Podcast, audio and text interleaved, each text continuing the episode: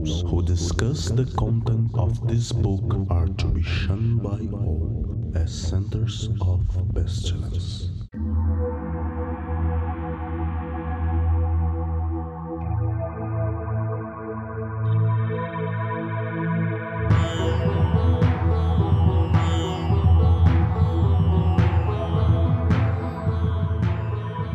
Olá, crianças do abismo! Está começando mais um Foco de Pestilência. Eu sou Raquel e estou aqui com os meus companheiros de mesa, Max Sirius, Assar, quem aperta minha garganta, quem me imobiliza, quem apunhala meu coração. Eu não estou pronto para adentrar esse salão de Maat. Flávio Watson, Pois vontade pura, sem o alívio de propósito, livre da ânsia de resultado, é toda a via perfeita. Uou, só frase de impacto. É, a gente também tem a presença de espíritos livres aqui, que a gente não vai anunciar, mas enfim, quem sabe eles aparecem. E é isso.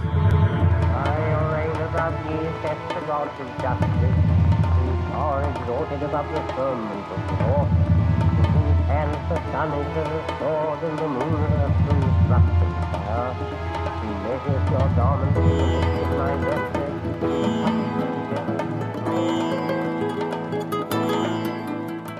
O Foco de Pestilência é um oferecimento do CALEM, Colégio Adilux Etinox, uma moderna escola de ocultismo preocupada com a divulgação do iluminismo científico no século. XXI.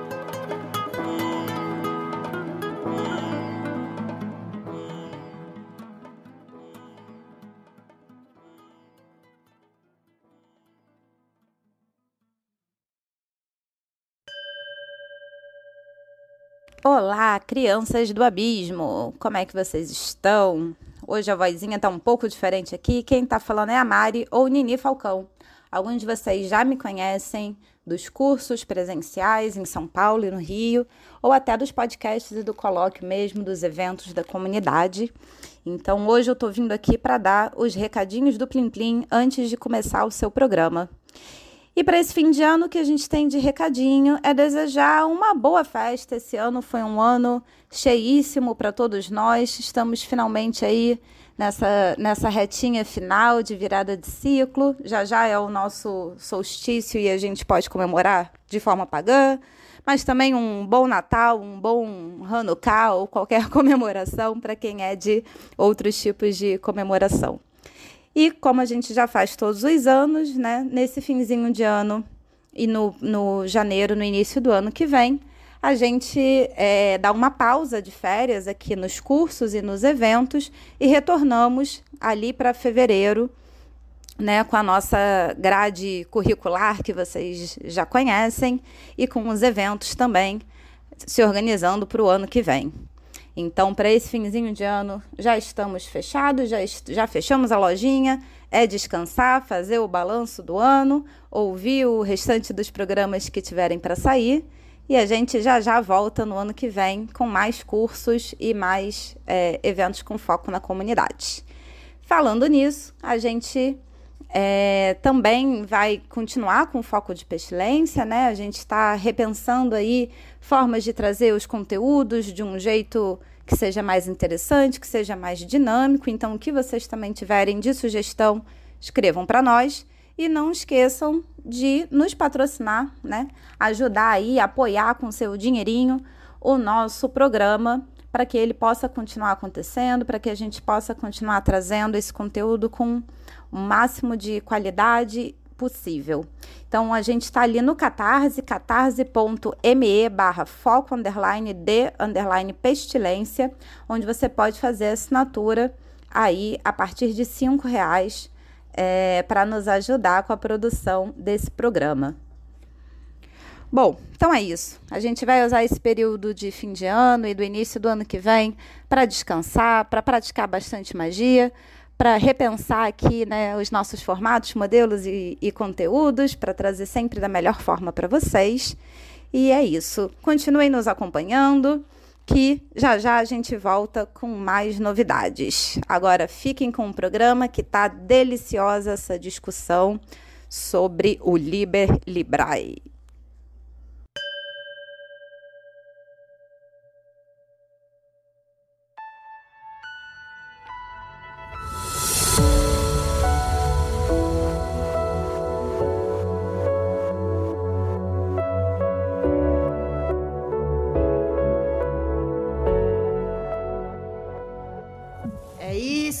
Caros amigos, minhas crianças do abismo.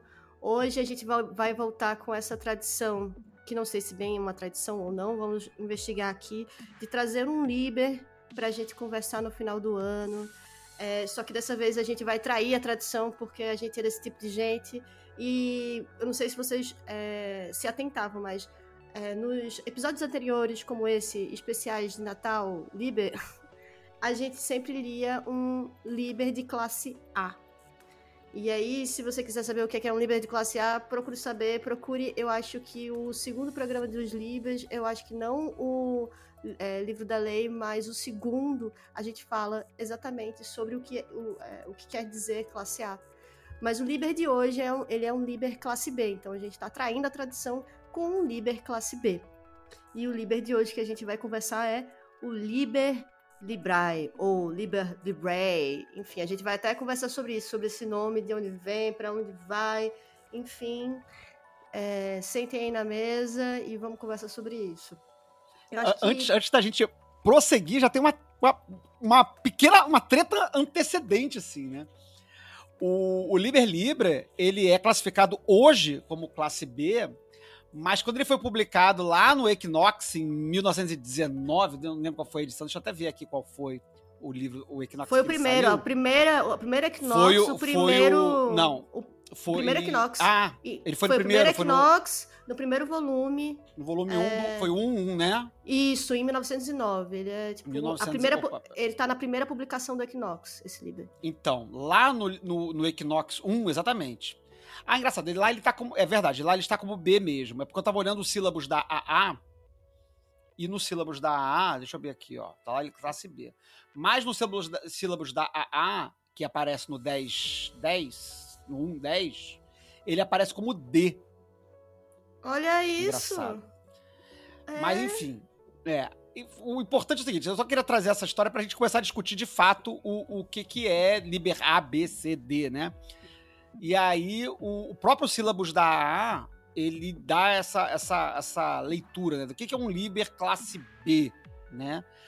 é, que são os textos que são ensaios ou livros que são é, é, resultado de estudo ordinário ou, no máximo, na melhor das hipóteses, um estudo iluminado, né? Um estudo, assim, mais inspirado, vamos dizer assim, né?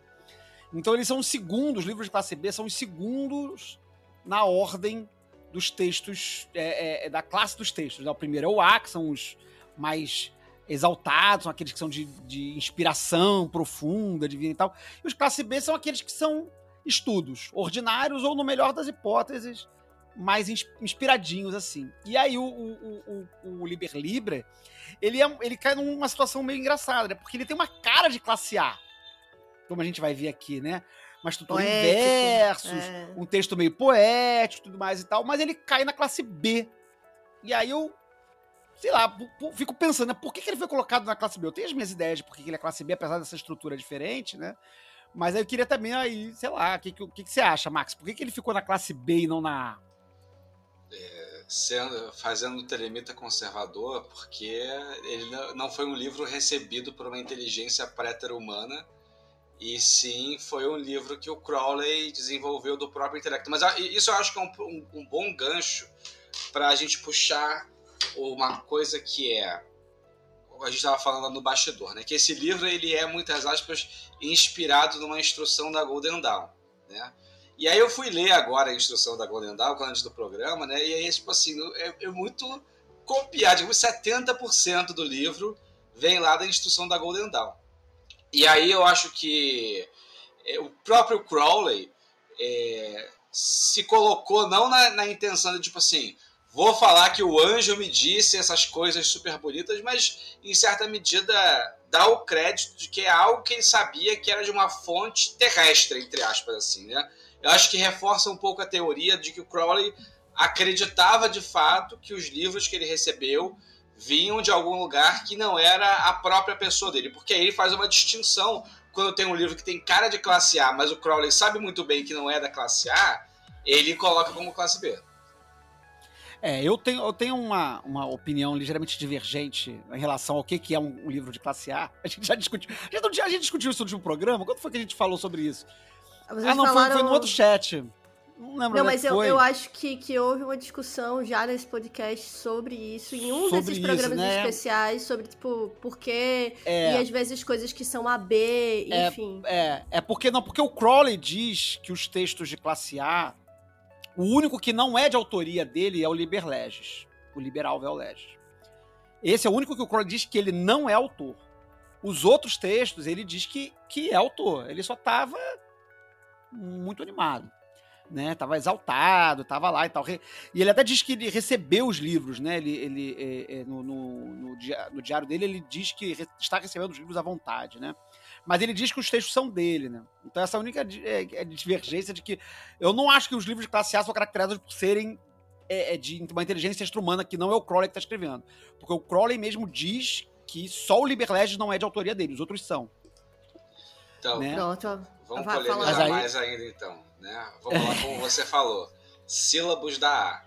E aí tem a definição que nem, nem eu nem você, né? A definição É, que Crowley coloca é Isso. Classe A consiste de livros que não pode ser mudado nem o estilo da letra. Estilo nesse sentido é, é maiúscula e minúscula, né? Uhum. É, não é se é Times New Roman ou se é Arial, né? Ou seja, Comic Sans. É, aí diz, ou seja, eles representam the utterance, utterance é tipo assim, A o, declaração. é né? isso, a declamação do adepto inteiramente além da crítica, mesmo da cabeça Da visível cabeça da ordem. Da ordem. aí. É. E aí, isso aí bota, bota a, a discussão para quem é o Crowley, né? Quem é o Alistair Crowley? Porque se o Alistair Crowley é o cabeça da ordem, significa que nem ele mesmo pode criticar os livros de classe A. Então, em alguma medida, fica uma situação é, Santíssima Trindade, né? Que Deus é Pai, é Filho e é Espírito Santo ao mesmo tempo. É, ele é autor e além, é, é, é, e além da crítica enquanto, enquanto autor, enquanto, enfim, né? Mas enfim, o texto, o livro hoje não é sobre classe A. Ele é um acho- texto, né? Fala, fala, Ragozinho. Não, mas é que eu acho que é importante a gente explicar isso, porque a gente nunca conversou sobre isso. A gente só conversa sobre classe A. E aí a pessoa tá pegando esse texto lá na internet, coitadinha, e ela lê coisas muito estranhas do tipo Liber Librae, Librae, sei lá, subfigura 30, não sei o que, não sei o que lá. É, no, no Radnu, por exemplo, ele não coloca. Ele coloca, claro, a autoria do Crowley, mas naquelas códigos de, de grau. E no Radnu, por exemplo, ele não tem escrito por Crowley, tem revisado por Crowley. Então, é, é legal a gente Então. falar sobre esse tipo de coisa, porque é, confuso mesmo, precisa de guia para andar nesses lugares. O, o- eu, eu acho que ele coloca o texto como revisado pelo Crowley, né? Tipo assim, ele, ele dá essa. Não, não sei nem onde é que você viu. Onde é que você viu esse negócio do revisado? Eu não, não vi agora. No Radnu. No Radnu. No Radnu. Uhum. Enfim, depois eu até olho isso lá, mas eu, eu não, não lembrava dessa, dessa- desse comentário. Mas ele, ele. Ele é um texto que ele não é originalmente do Crowley. Quer dizer, o Crowley não inventou esse texto do zero. Acho que essa é a primeira coisa importante de falar sobre o texto Liber Libra. Ah, Antes de falar disso, né, de caralhos é Liber Libra, né? Tipo assim, que Liber, né? Tipo assim, Antes da gente falar do Liber Libra, vamos falar o que é um livro de classe B. né? Já falamos Tá. o que é um livro de classe A. E Uhum. aí, deixa eu pegar aqui a definição do Crowley de livros de classe B. É, eu É, falei pô, agora há pouco, falou? mas a gente Eu- repete. eu não- Falei, mas a gente, a gente eu, eu acho que vale, vale, vale brisar Foi, um a gente falou. disso, Acabou assim. de, de Foi a conceituar primeira o- coisa que eu falei. Mas a gente fala de novo. A gente fala de novo. Livros. É, é, pode- pode- diz aí, diz aí, diz aí você. Consiste de livros ou ensaios que são, numa, é, que são resultado de é, estudo acadêmico ordinário, iluminado e earnest. Eu não sei o que, que earnest pode significar nessa palavra. Nesse contexto. Earnest é sincero, de convicção. Convicto. Então já tem um, um- um peso bem menor do que os de classe A, inclusive pra gente discutir, brisar, falar que é cópia, falar que só mudou 30% do livro e coisas do gênero. Não, totalmente. Pronto, saímos da conceituação do que é um, um Liber classe B é, e aí a gente vai para o nome do nosso Liber, né? Liber, Librais, Subfigura 30, o livro do equilíbrio, The Book of the Balance, é, enfim. E eu acho que a primeira coisa que a gente precisa conversar é, tipo, é, é isso que o Flávio começou a falar. O que é que é o Libre? De onde vem? Eu fui até procurar no, no- no dicionário de latim, coisa tipo, não Google Tradutor, e eu não achei Librae. Mas no Google Tradutor, ele, por exemplo, diz que é algo como escala, algo como, algo como de medida. E aí, ao mesmo tempo, a gente vê umas coisas em inglês. Então, vai lá, Flavinho, conta pra gente Não, a história é- do nome. É fácil. Quem aí é do signo de Libra? É, então. Mas o próprio, o próprio subtítulo, né, do, do, do rolê, né, que é The Book of the Balance, né, a balança, a libra, né. E o número 30 tá aqui no, no- também nos sílabos da, da A, No né? sílabos da A também tem o porquê que é Sim. 30, né? É o, 30 o- é a letra Lamed, que é a justiça no tarô e se refere ao signo de Libra. É, 30 é o valor gemático de Lamed. E Lamed é a letra, como o Max acabou de falar, né? É a letra do ato. é, depen- dependendo do baralho que você está pegando, né? No caso, no, no nosso, no caso do Batalha de História é o, é o ato 8, né? Que é o, da, é o ato da, da- do ajustamento, né? No Rider Waite, se não me engano, é o 11. E é, o, e é a justiça, né? Então, o, o número do texto é 30 por causa dessa relação com a letra Lamed, né? Que é, uma, que é a letra de Libra, enfim, a letra, enfim. Aí tem várias brisas que você vai fazendo em cima, mas é por isso que ele é número 30. E, e, e aí, por que, que ele é o livro da balança? Né? Por que, que ele é o livro do equilíbrio? Né? Aí que a gente começa a, É. pensar aí, né? Tipo assim, ele é, é o livro, é um livro que trata do quê? Do equilíbrio. E, o- e o, o, o, o Crowley, ele define o texto, ele dá um- uma outra definição. Eu não sei se tá, eu acho que tá no próprio, tá no próprio é, sílabos da A, né? Sim. Ele diz que ele é uma, uma instrução de Karma Yoga. Isso. Então já, já começa um- um- uma brisa engraçada aí, né? É. Agora, E que amigo... ele diz... Hum, Hum. Não, fala, diga. fala, fala. Não, eu ia perguntar, mas por que ele não chama Liber Libra? Assim, simples. Ele é esquisitão, é Librae, Librae, li- enfim. Ah, isso é... Aí você tem que perguntar professor de latim, não sei. Então, é- mas é, é- é tipo, não é doido, é coisas Crowley, assim, porque ele podia só É. colocar Libra, mas aí tem algum significado. Mas a palavra Libra em inglês não significa nada, né? Tipo assim, é um signo, né? Libra é... Aí eu não sei, tem- se a gente for olhar na, na wiki... Na Wiktionary do latim, não, mas no deve Libra, ser o, aí geni- ele vai dizer. o Não, dativo de, de, de Libra, Tem sei lá. um- uma explicação que era tipo uma, uma unidade de medida de dinheiro, um certo peso X, e aí isso era tipo também com, com em relação a, a- a Libra, os Uhum, pounds o e valor, tal. o então- valor. É, pois é, porque Justo. é assim, o cara. Não, é. Cara, isso é uma brisa meio, meio doidona, porque o Porque livro AE no é final. pound, né? O AE no final das palavras latinas, às vezes, é só uma terminação para indicar, acho que gênero ou alguma coisa assim. Então pode ser que a palavra nem seja librae ou libre, seja uma outra coisa. E aí a gente vai meio que é, fazendo meio que como é cabala de, de livro, Não. de livro de balança. Um clássico, um clássico, mas enfim. Mas fala lá, é, Flavinho, eu te cortei e continuei. Já nem sei onde já tava. Ah, ó, ó. Eu, eu- eu joguei aqui. É, é, é o genitivo dativo singular de Libra. Libra aí. O que, que significa? É, tipo, que- isso.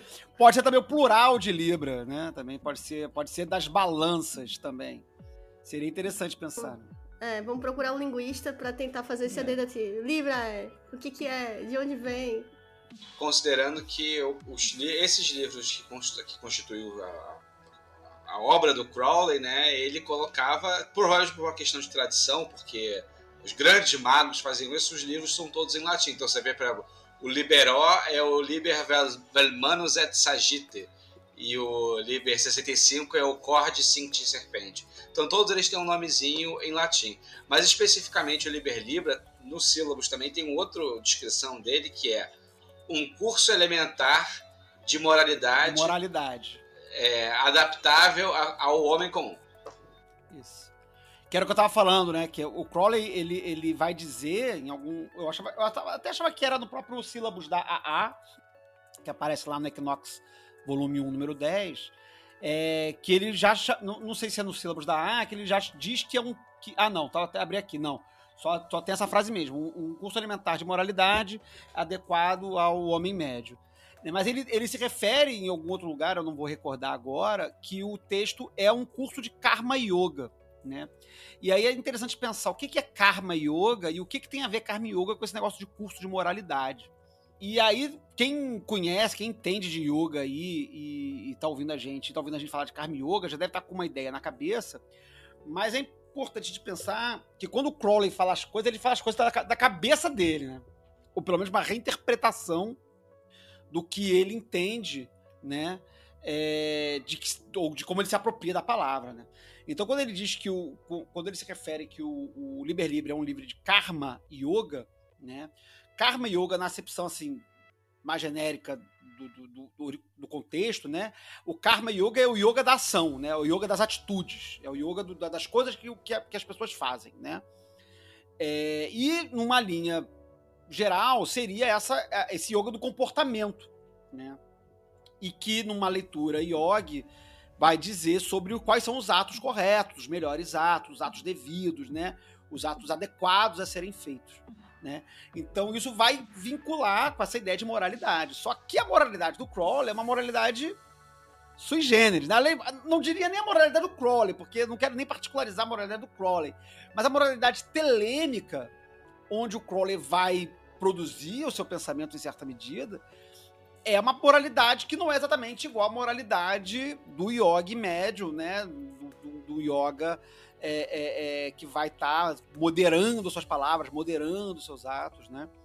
Nem muito menos da Inglaterra vitoriana ou do início do século XX, onde esse texto vai começar a aparecer. Né? Então, uma coisa que a gente pode começar a, a pensar quando estiver lendo o texto, né?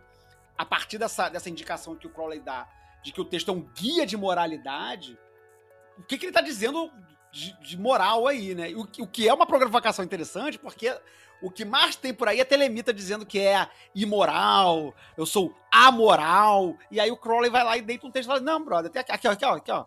Guia de moralidade. Tá aqui. Tem, tem uma moral aqui para você seguir aqui. Tô, tô, te dando um livro de moral aqui para você é, é, fazer as coisas de acordo com esta moral aqui. Aí Sim, eu acho que eu acho que é, eu acho que vai até para uma ética, né? Tipo, é um, é um rolê é, de, tipo, não, enfim, como é você discussão, anda, não sei o quê. É uma discussão complicada, o que é moral, o que é ética. Não vamos discutir isso aqui. É. Pode, se quiser chamar de ética, chama de ética, ninguém vai brigar com você. Nem comigo. É... Existe uma diferença, mas não interessa. Oh, mas já que você falou isso, eu acho que vale a gente ler o primeiro... O primeiro... Ah, Antes da gente ler, eu queria puxar uma brisa ainda, que é o seguinte... É, é brisa ponto, danada isso aqui. Falando sobre o, a, questão da moralidade, né? o contraste que tem entre o Liber Libra e o Liber Os, né? E aí mais uma vez reforçando, e aí mais uma vez reforçando o quanto que o Liber Libra ele é um fruto em grande parte da Golden Dawn e que o Crowley surfa a brisa de uma coisa mais sutil assim da relação do adepto com o trabalho do dia a dia enquanto que o Liberosa é a coisa mais inflamatória e que talvez essa sim represente bem a moralidade telêmica. É, o Mas Liberosa tem... ele é uma, uma declaração de guerra, né? Tipo assim, ele, ele, inclusive surge num contexto de guerra, né? Mas aí é. a gente é. pode um dia fazer um, um, um a gente podia fazer, a gente já pensou nisso, é. fazer um programa sobre liberose, né? A gente pode fazer é. isso aí um dia. Aproveita e, e aí, que tem um livrinho acho... do cara lá. É, é. E eu acho que tem uma outra coisa também, o Liberose, ele é tipo, sei lá, 1941, é muito mais pra frente. É um uhum. Crowley muito mais maduro, né? Esse Crowley que a gente tá vendo, em 1909, quantos anos ele vai ter? Ele é bem mais é. jovem.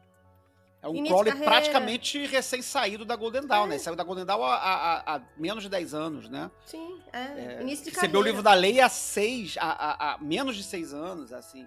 Então ainda tá com conflitos com o livro da lei, né? Aquelas coisas que a gente já falou uhum. várias vezes aqui, que ele não aceita o livro, esquece o livro, perde o livro, aí depois, pô, reencontra o livro e aí, porra, não aceita o terceiro capítulo, essas coisas todas. Ele, esse livro é escrito ainda ne, ne, meio desse, desse rolê aí.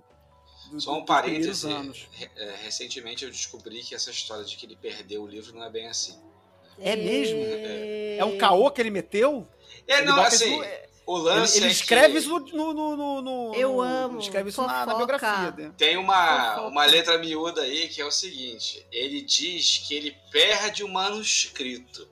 Isso. E aí, isso de fato, ele perde o manuscrito. Mas ele tinha a cópia datilografada, na qual ele ficou trabalhando por um tempo. Talvez não tão engajadamente, mas ele tinha cópia, né? ele não perdeu acesso ao material completamente e aí subitamente ganhou novamente acesso àquele material. Ah, muito, muito. Crowley bom. é muito safada. Realmente, é. É realmente, muito realmente tem, tem, tem esse, tem esse, esse datilografado, que inclusive tinha erros, né? Quando o, o texto vai- é publicado no Equinox, ele inclusive é publicado com erros. Por, provavelmente porque ele está baseado nesse, nesse datilografado, que depois foi ser comparado com o manuscrito, e aí acharam alguns errinhos e tal, parará. É verdade, Mas, é verdade. mas, Marcos, tá mas certinho. vamos voltar aqui a, a- o nosso Liber, gente. Vamos se concentrar aqui. Se deixar nós Não, antes, antes, antes, antes, calma, calma, Ai, calma, calma, calma, calma. Ainda não, João Keller. Antes da gente começar a ler o primeiro parágrafo, Ah, tem uma coisa muito importante pra falar que a gente não falou ainda. Ah. Que a gente, já, a, gente já, a gente já chegou perto, mas ainda não falou objetivamente, que é a relação desse texto, do, do Liber Libra, com a Golden Dawn. Esse texto, como eu falei lá atrás, ele não é um texto que sai, e eu acho que aí é a explicação de por que, que ele é classificado como um texto de classe B, não como um texto de classe A, porque não é um texto inspirado, né? Não é um texto assim acima da crítica nem nada, nem um texto de classe B, que seria um ritual ou uma instrução genérica e tudo mais e tal. Ele fica nesse meio do caminho de um estudo, né? De um, de um trabalho acadêmico, de um fruto de, um- de uma pesquisa, né? Porque esse texto ele sai é, de uma instrução da Golden Dawn, da Ordem Hermética da Aurora Dourada, que era dado aos, aos, aos membros do grau de práticos, né? Você recebia parte desse texto, né, de, de algumas, alguns elementos desse texto, você recebia do ritual de teóricos, e quando você virava, aí no ritual, né, quando você virava, passava para práticos, você tinha lá umas lições, né, uns, uns conteúdos que era dado, umas, umas palestras, enfim tal, e aí e boa parte do texto, que é o Liber Libra, ele vem desse texto, que é o. o, o tava com ele anotado aqui, mas não tô com ele agora aqui. Ah, ah, ah. On the General Guidance and Purification of the Soul, ou seja, é, é sobre é, o guia e purificação gerais, a, a- orientação e purificação gerais da alma. Né? Então é um texto que, que vai falar lá para práticos da Golden Dawn, né, que é o equivalente ao grau de 3.8, o terceiro grau né, da, da Golden Dawn, grau 3, né, é, sobre esse, esse, esse, esse, o guia e a purificação, a, a orientação e purificação da alma, né, a partir do que vai falar. Então também tem essa ideia da, da- que a gente estava falando sobre, sobre a ideia de moralidade que o Crowley vai puxar depois, ele sobre Karma Yoga, né? Ele está propondo é, um- uma orientação e uma, um método de orientar, de orientar e purificar a alma, né? Um método geral de orientar e purificar a alma do práticos, né? Lá na Ordem Hermética da Aurora Dourada. né? Então, é, é, esse, essa, esse é o antecedente direto do Liber Libra, né? Essa lição, né? É, Você encontra, se vocês procurarem ela na internet, tem os- no site da da Siria, se eu não me engano. Eu tava até com ele aberto aqui, não sei se eu fechei. Não, tô aqui. No site da Siria, da Societas Rosicruciana in Anglia, você encontra o texto original é, na íntegra, tá? E ele até começa bem parecido, como a gente vai ver aqui. Eu vou, quando a gente chega, ler a primeira parte, eu vou pegar aqui um pedacinho pra gente comparar. Não vou fazer isso no texto inteiro porque não faz sentido, mas só pra gente ver, né, a, a origem, né? Mas ele tem uma origem mais antiga ainda, quer dizer, uma origem mais antiga não, uma influência ainda mais antiga que o da Golden Dawn, que é o próprio dogma e ritual de automagia do, do Eliphas Levi.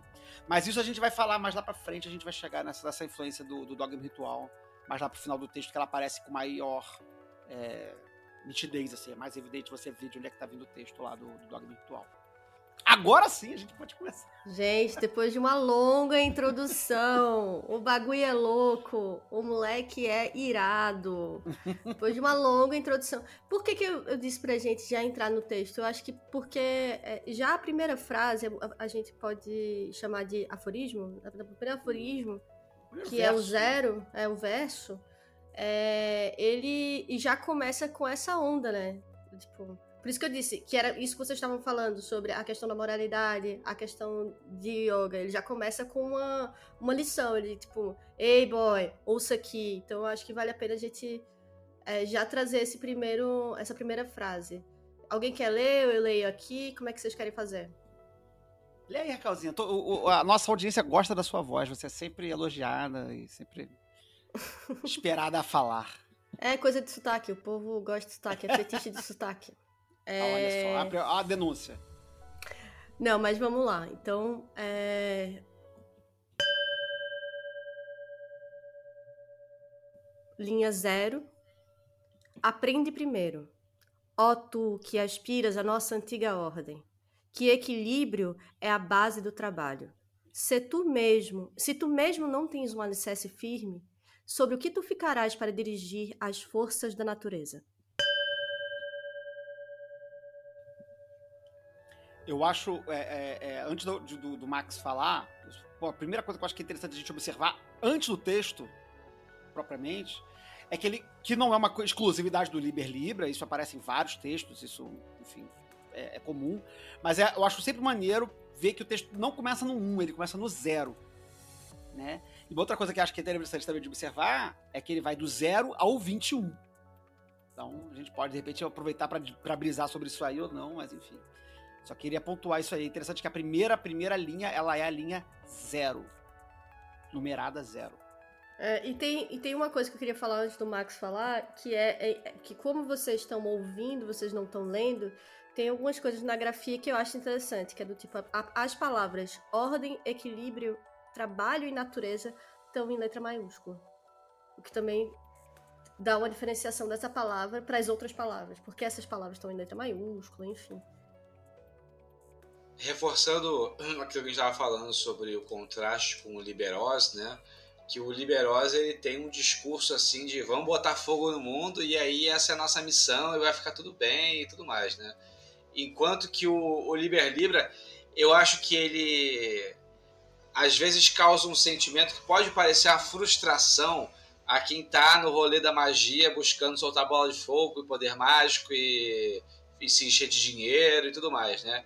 E aí ele já começa, tipo assim, frustrando, porque o texto vai constantemente falar de como lidar com o poder e como lidar consigo mesmo, né? E a primeira lição é tem uma boa base, né? Tem boa, boas fundações. E aí é, é, bem aquela coisa do que talvez fique mais fique recorrente no texto do Karate Kid, né? De tipo assim fazer movimentos básicos e saber coisas simples para que você possa alçar ser fodão lá na frente, né? E aí, normalmente, as pessoas vão com muita ânsia nos sistemas mais complexos, mais poderosos, mais perigosos, e não entendem que, tipo assim, a proposta do Crowley, tanto na A quanto nesses livros, é tipo assim: comece do basicão do feijão com arroz para depois construir a partir disso. E acho que tem uma outra coisa que também, tipo, fazendo paralelo entre o Liberose e, e, e esse livro que a gente está lendo hoje, é que um é do tipo, o homem tem direito, o homem pode quebrar o pau, e não sei o que, não sei o que lá, tem que brincar do jeito que quiser, vai do jeito que quiser, não tem respeito não, aqui eu faço o que eu quero, blá blá blá. E aí, esse Liber, a primeira coisa é tipo, respeite os mais velhos, irmão. Aqui tem ordem, velho.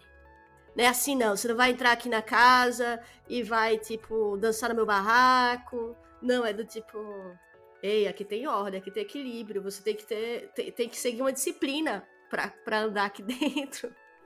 É. É um livro que tá. tá é, como, como, como a gente falou, né? Como Crowley define o livro, né? O livro é um livro de Karma Yoga. E aí a gente já começa a entender o que ele está querendo dizer como Karma Yoga, né? É, quais são a, como você é, é, é, lida na prática, né? É, com as coisas mais imediatas, né? Então ele, ele vai estar. Tá falando isso aí que ele vai dizer a primeira coisa que né, a, a, o equilíbrio é a base. Né? E aí eu só queria, como falei, né, para fazer só uma comparação rápida com o, o, General, o General Guidance and Purification of the Soul, né, do, do, que, era, que era a instrução da Golden Dawn, que dá base para o Liber Libra, né? Ele começa assim: aprende primeiro, ó práticos. Aí ele se dirige à pessoa, né, do grau, né, que, que tá recebendo a instrução, né? Aprende primeiro, ó práticos da nossa antiga ordem, que o equilíbrio verdadeiro é a base da, so, do, da sua alma, do seu poder da alma, né? Se você mesmo não tem fundação certa, é onde a sua vontade se estabelecerá firmemente sobre as, como sua, sua vontade estabelecerá, se, estabelecerá firmemente sobre as forças da natureza. Ou seja, é quase o mesmo texto. É, é quase aí, o mesmo parágrafo. E é muito curioso você, Helena, estava acompanhando aqui, que é um momento raro em que o texto da Golden Dawn ele é cheio de odal e cheio de uhum. formalismos que parece que quando o Crowley traduz ele dá uma baixada de bola. Uhum. Parece mais Aqui, né? acessível, né? o que é raro pro Crowley, né? É, exatamente. Um Crowley é. humilde. É... Crowley humilde. É, o Crowley é... humilde. Início de carreira, sabe? Assim, querendo acertar. querendo fazer amigos. Eu queria só fazer um último comentário sobre esse. Não sei se vocês querem fazer mais algum outro em cima dessa, dessa primeira frase, mas que é a palavra natureza, né? Tipo, forças da natureza, que é isso que a gente vai ver o, o, esse Liber inteiro. Uhum. Ele não fala, tipo, as forças do universo, não. Ele tá falando uma coisa muito específica, as forças da natureza. Que forças são essas? Que, é que, ele tá, que, que mundo é esse que ele tá dizendo? Que forças são essas? De onde vem? É.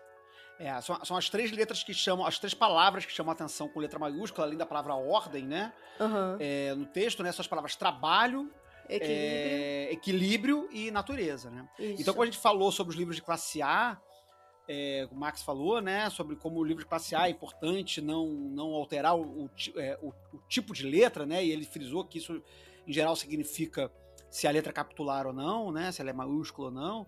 Isso, embora não seja um texto de classe A, isso permanece válido para praticamente qualquer coisa que o Crowley vai escrever na, daqui para frente, né? É, quando ele bota uma palavra escrita com, com, letra maiúscula, essa palavra tem uma especificidade, ela tem um valor específico, né? Ela não está no seu sentido mais ordinário. Tem, significa que essa palavra equilíbrio e essa palavra trabalho ou obra, né? No inglês está work, né? Dependendo da tradução vai ser trabalho ou obra elas são palavras-chave e que a natureza também, as forças da natureza, essa natureza com N maiúsculo também é, é uma natureza importante, uma natureza com N maiúsculo. Né? Então é Sim. é legal ter isso em mente quando a gente vai atravessando o texto. Sim. É, mas eu acho que a gente vai vendo isso no decorrer do texto, mais explicações uhum. sobre que força é essa que a gente está falando. Então, saindo. né? Antes de, de, avançar, só pegando carona. Eu amo! É, é, hoje eles estão incontroláveis, eles estão deliciosos, eles estão saltitantes. Vem, vem, amigo. Pegando carona na, na brisa que o Flávio puxou das cartas, né?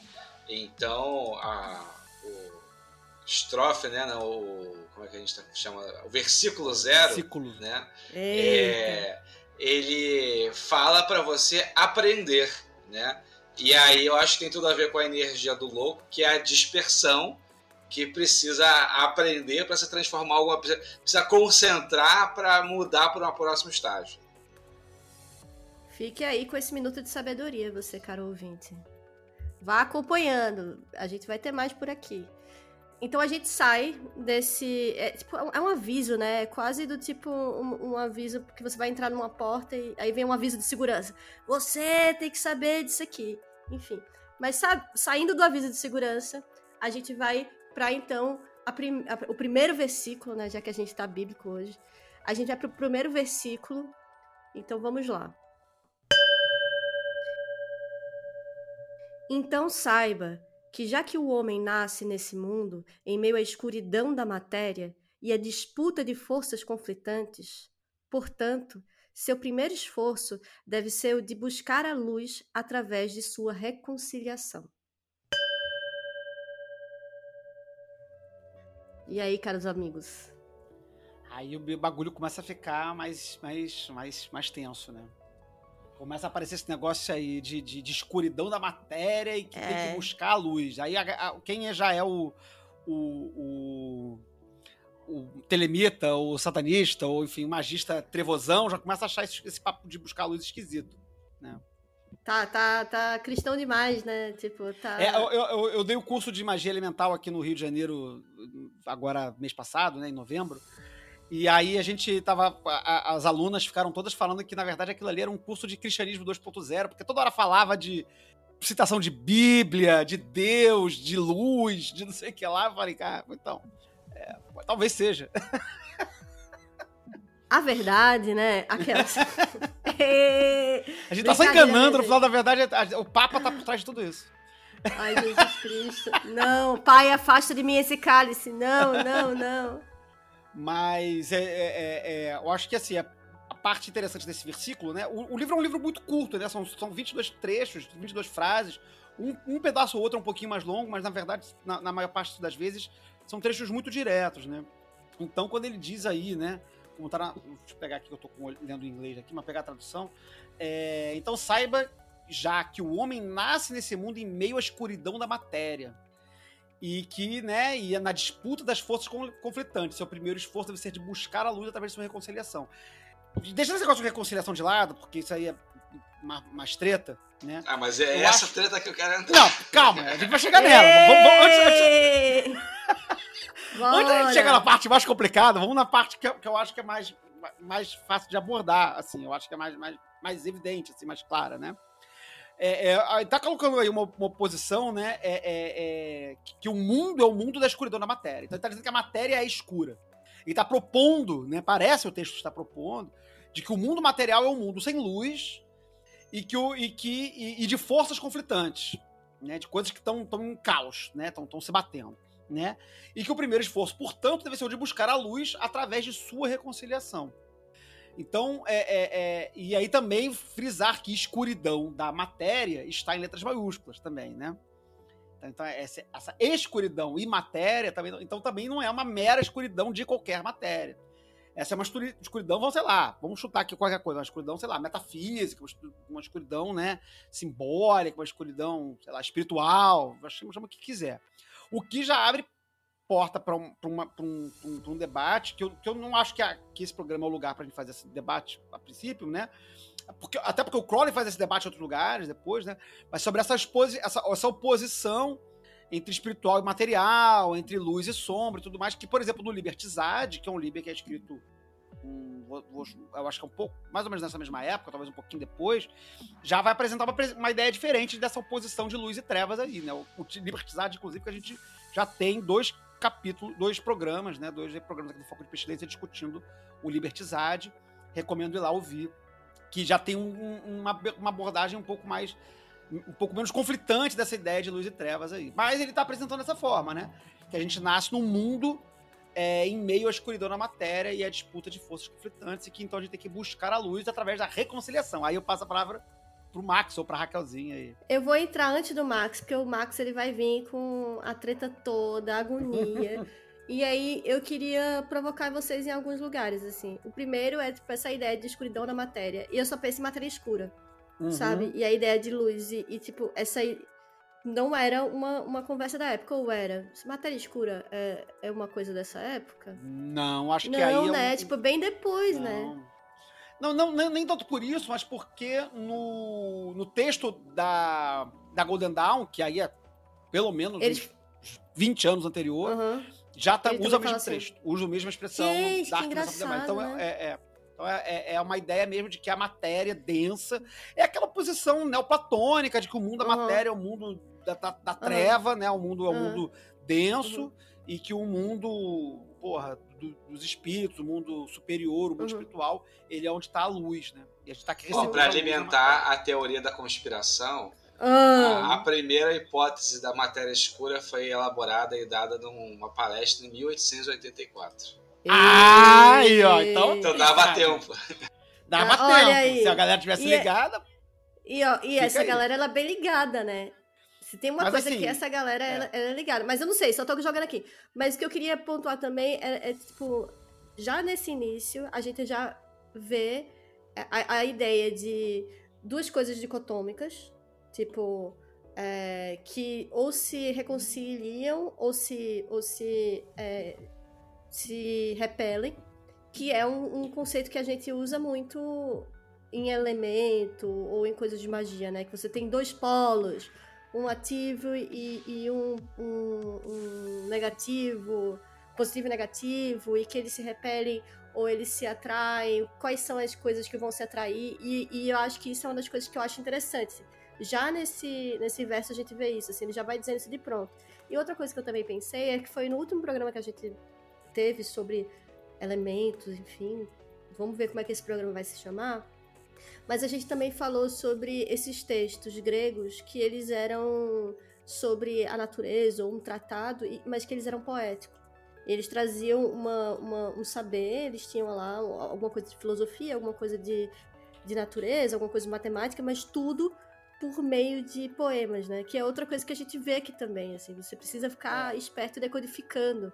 Não, Isso, isso é, cara, é muito maneiro você, você puxar essa brisa, porque a gente falou isso no programa anterior, que, que inclusive esse programa vai ser meio que um coisa prática, sei lá, sei lá, uma aplicação do, do, do programa Uma de continuação, elementos, né? É, mas é maneiro você passar isso, né? Porque a gente cita o, o poema de Empédocles, né? No programa de elementos, como o primeiro registro né, na, na, Grécia de, de que o mundo é constituído de quatro elementos. Só que é um poema, né? Ele é um poema dizendo que o mundo tem. Ele nem usa, usa a palavra elementos, enfim, a gente discutiu isso bastante lá no último programa. Ele usa é, raízes e tal, mas ele se expressa de uma forma poética. E acho maneiro que a gente esteja hoje. E, e, e o que o Empédocles estava fazendo não era exatamente filosofia, né? Ele é pré-socrático e tal. Então ele ainda estava meio que nesse meio do caminho. E eu acho que é esse mesmo meio do caminho que a gente tem quando a gente olha esses, uhum. esses textos. São textos uhum. poéticos que estão apresentando uma proposta filosófica. Sim. Mas que também não é exatamente uma filosofia estrito senso, também é uma coisa espiritual, que, é, que era exatamente uhum. o que os pré-socráticos estavam fazendo ali. Sim. Maneira, maneira essa, essa parada de pensar isso. E, é, e, aí, se você for ver, você aí que fez o Elemental com a gente, e a gente ficou falando várias coisas doidas no seu ouvido, quando, você, quando a gente fala, por exemplo, sobre o equilíbrio dos ativos e passivos, sobre o próprio pentagrama do espírito, é tipo. E, e, você lê isso, você começa a pensar sobre coisas, né? Como é que essas duas coisas estão se relacionando, enfim. Mas queremos ir pra treta, porque isso sim importa a nossa audiência, não ficar falando essas então, coisas de poesia. É, recuperando, então, é. o versículo completo é. Então saiba que, que já que o homem nasce nesse mundo em meio à escuridão da matéria e à disputa de forças conflitantes, portanto, o seu primeiro esforço deve ser o de buscar a luz através de sua reconciliação. Valendo, Max, primeiro round. É, eu acho que uma coisa é, maneira, como eu falei, ele faz constantemente esse jogo de, de incitação e frustração. Enquanto que o Oz é, vamos botar fogo em tudo, não sei o quê. Ele primeiro fala, ó, oh, você quer ser fadão? Então vamos ter base e tal. E você fala assim, ah, tá bom.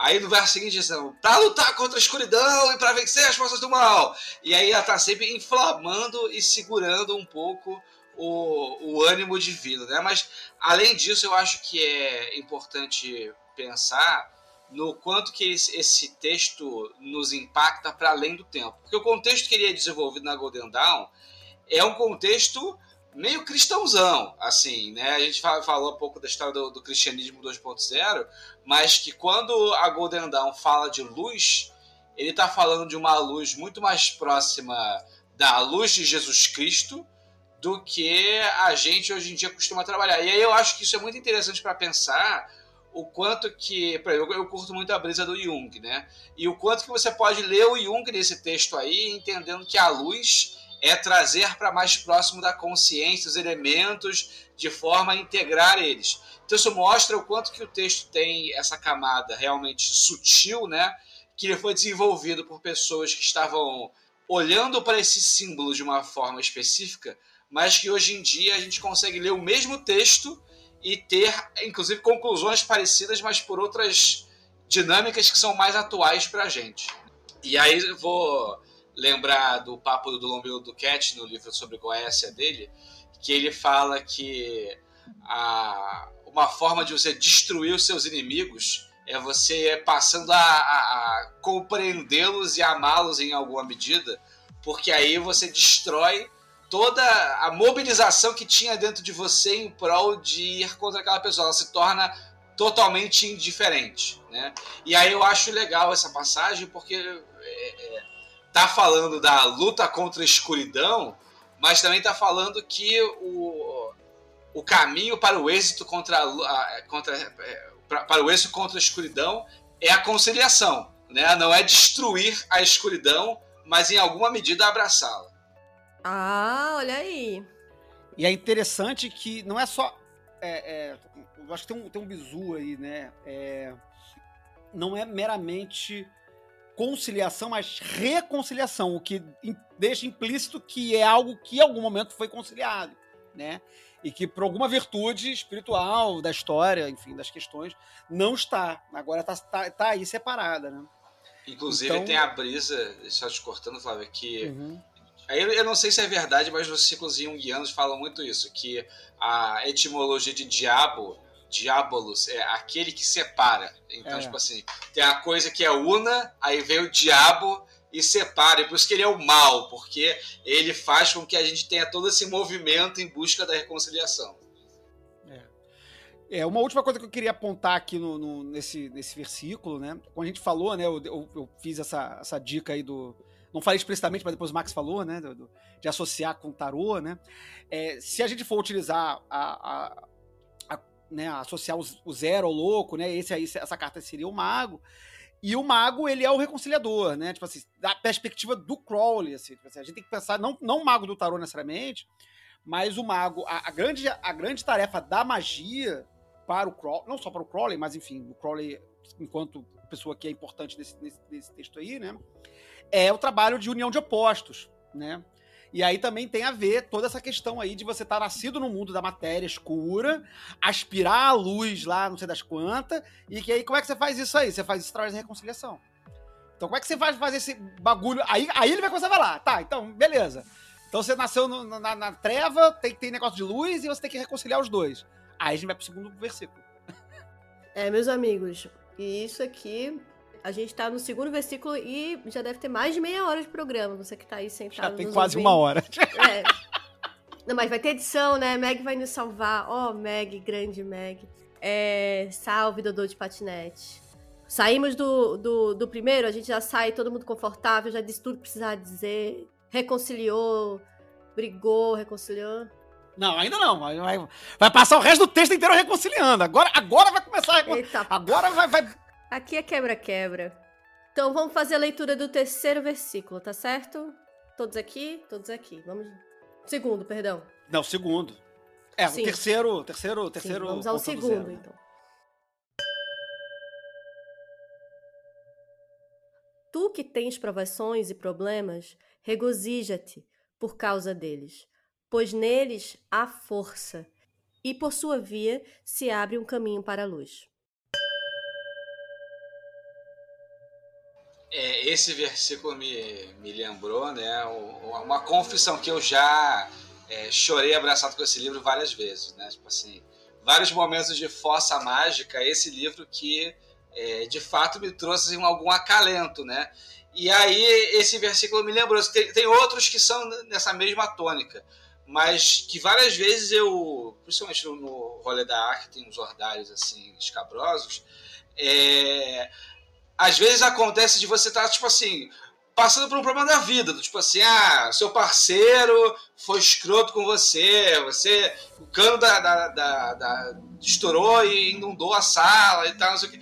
Mas aí você fala assim, cara, é tanta desgraça, é tanta coisa, porra, não vou dar conta, ou por que, que eu tô fazendo esse rolê que é só desgraceira e tudo mais.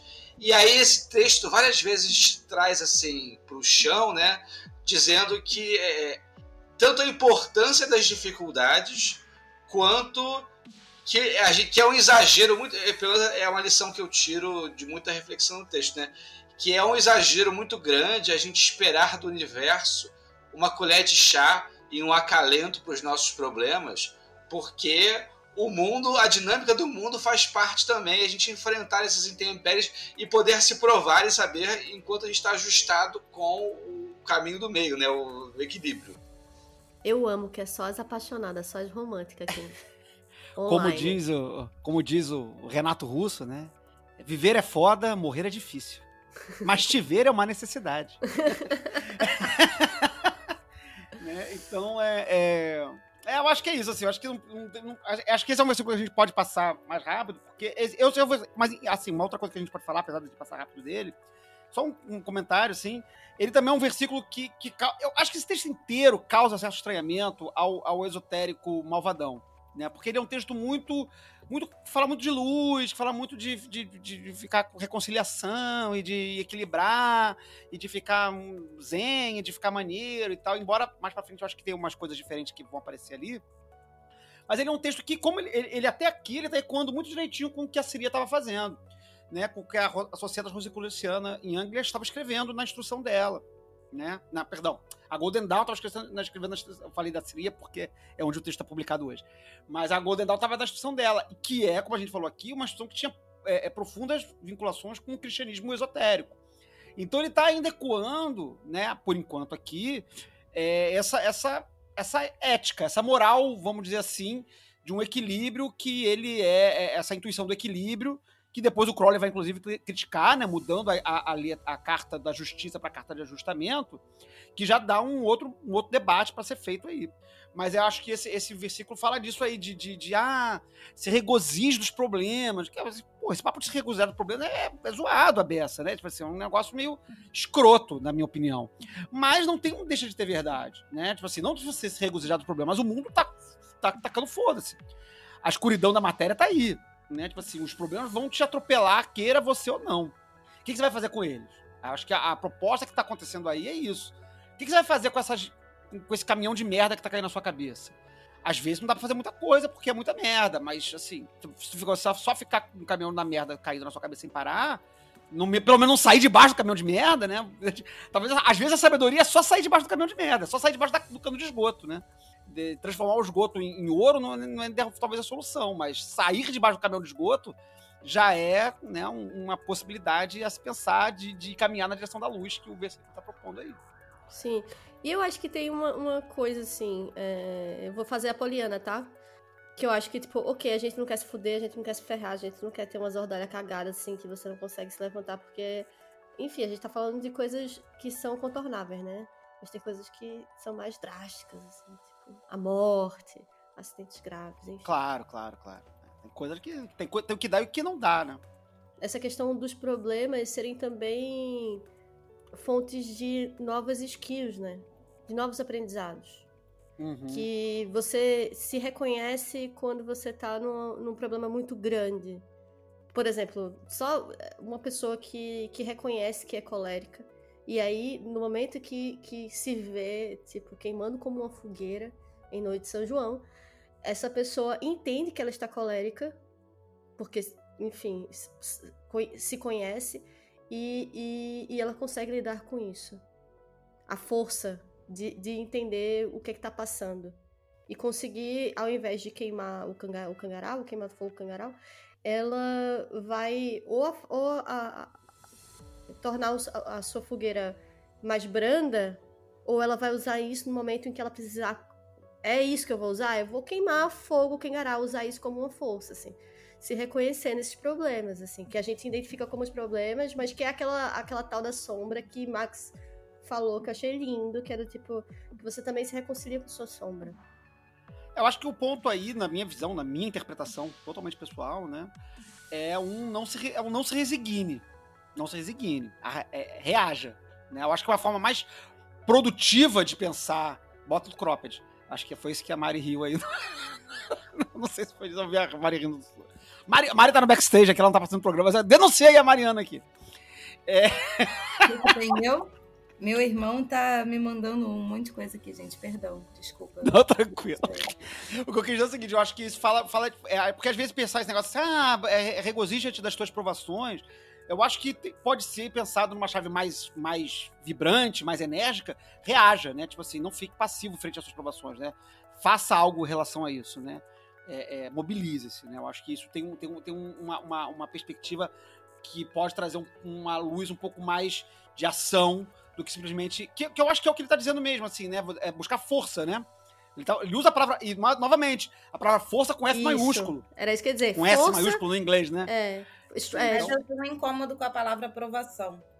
Porque eu acho muito ordalho e, sabe, assim, ele não, não me soa como uma parte do ciclo natural da vida, mas como um, um, um karma vingança. Karma nesse pejorativo. É, querida audiência, inglês... querida audiência, é, estamos apresentando aqui com a gente na mesa Mariana Falcão. Estava escondida, não, não se apresentou no início agora já se denunciou. É, eu só queria dizer que as duas palavras que nesse versículo estão em letra maiúscula são força e luz. E aí vou passar a palavra para Max e depois o Flavinho entra. Vamos lá. Igual o Jubueiro do Rio. caralho!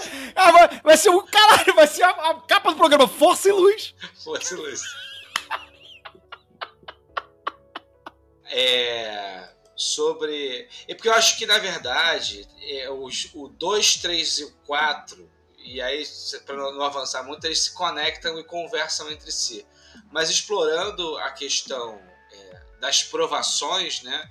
provações e problemas. Eu acho que justamente contrasta com o que Raquel e Flávio estavam levantando, de que uma coisa, tipo assim, uma tragédia na sua vida. Tipo assim, ó, oh, a pessoa morreu, ou do tipo assim, a casa pegou fogo, né? E aí é, é realmente difícil dizer. Ou, tipo assim, a pessoa foi agredida na rua e falar, pô, só aí é aprovação, sabe como é que é? Você vai levantar grandioso disso. Eu achei meio merda esse discurso mesmo. Mas eu acho que no texto ele fala, ele usa esse termo que é provações e problemas que, que vai, vai sendo desenvolvido ao longo da parada, né? Mas que eu acho que vem mais, como o Raquel estava falando da questão colérica, o Vinícius, Vinícius Caos Rosa, ele gosta de citar uma coisa do Lifas Devi que é poder e não fazer é poder duas vezes. Então eu acho que as provações elas não, não, não são necessariamente um momento terrível que você passou e aí você se fudeu e você levantou.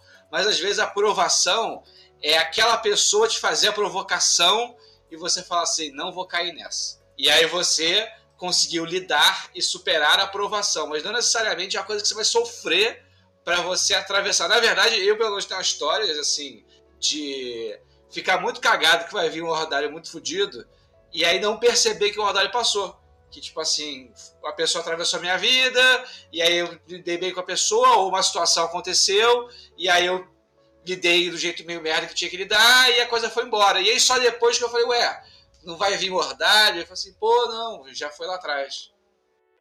Vou aproveitar e levantar o dedinho de falar que o meu incômodo com negócio de ordalho é a carga de sofrimento que nem tem uma frase do Krenak maravilhosa que é tipo bicho, o que, que vocês branco adoram ficar falando de sofrimento para evoluir, sabe? Eu tô aqui para curtir a experiência, não, não, não tô precisando. Isso é o que me incomoda, sabe? Ele não falou isso, obviamente, foi uma tradução do meu carioquês aqui, depois eu procuro qual foi a fala certa. Perfeito, é, é a minha mesma implicância com o contexto, é a mesma implicância que eu tenho com esse versículo. Aí o que eu, a minha implicância com esse versículo, ela tá nesse mesmo lugar aí, né? De fazer uma, um louvor do sofrimento. Eu acho, que, eu acho que ele pode ser lido de uma outra forma, que não é de louvar o sofrimento, mas de, de, de, de, um, de, um, de uma verdade, de que merdas acontecem, o mundo tá cheio de, de, de cagada, coisa acontecendo, e que é para você é, ser forte em relação a isso. Tipo assim, você não é ficar triste chorando, é, é agir da melhor forma, no máximo da sua possibilidade, da maior da sua força possível, sobre a merda que tá acontecendo na sua vida, ou enfim, no mundo como um todo. É, é só que surfando a, a brisa da imperatriz, da imperatriz não, da sacerdotisa, né? Enquanto aquela que promove os frutos, e aí me parece que a palavra desse, como é que é, de provações, né? É aquele, aquelas falas de mãe, assim, de falar, tipo assim, ah, porque ter filho é horrível, não sei o que, não sei o que lá, então não vou ter filho. Não, que absurdo, ter filho é ótimo e tal. Então é um conflito entre olhar para uma coisa de uma forma às vezes terrível e dramática, mas ao mesmo tempo ter justamente o outro lado dessa coisa que é só o cotidiano normal e o fluxo da vida. Bom, próximo que é cumprido. É, vamos lá. Todo mundo satisfeito, né? Perfeito. Vamos então ao nosso terceiro versículo, que é: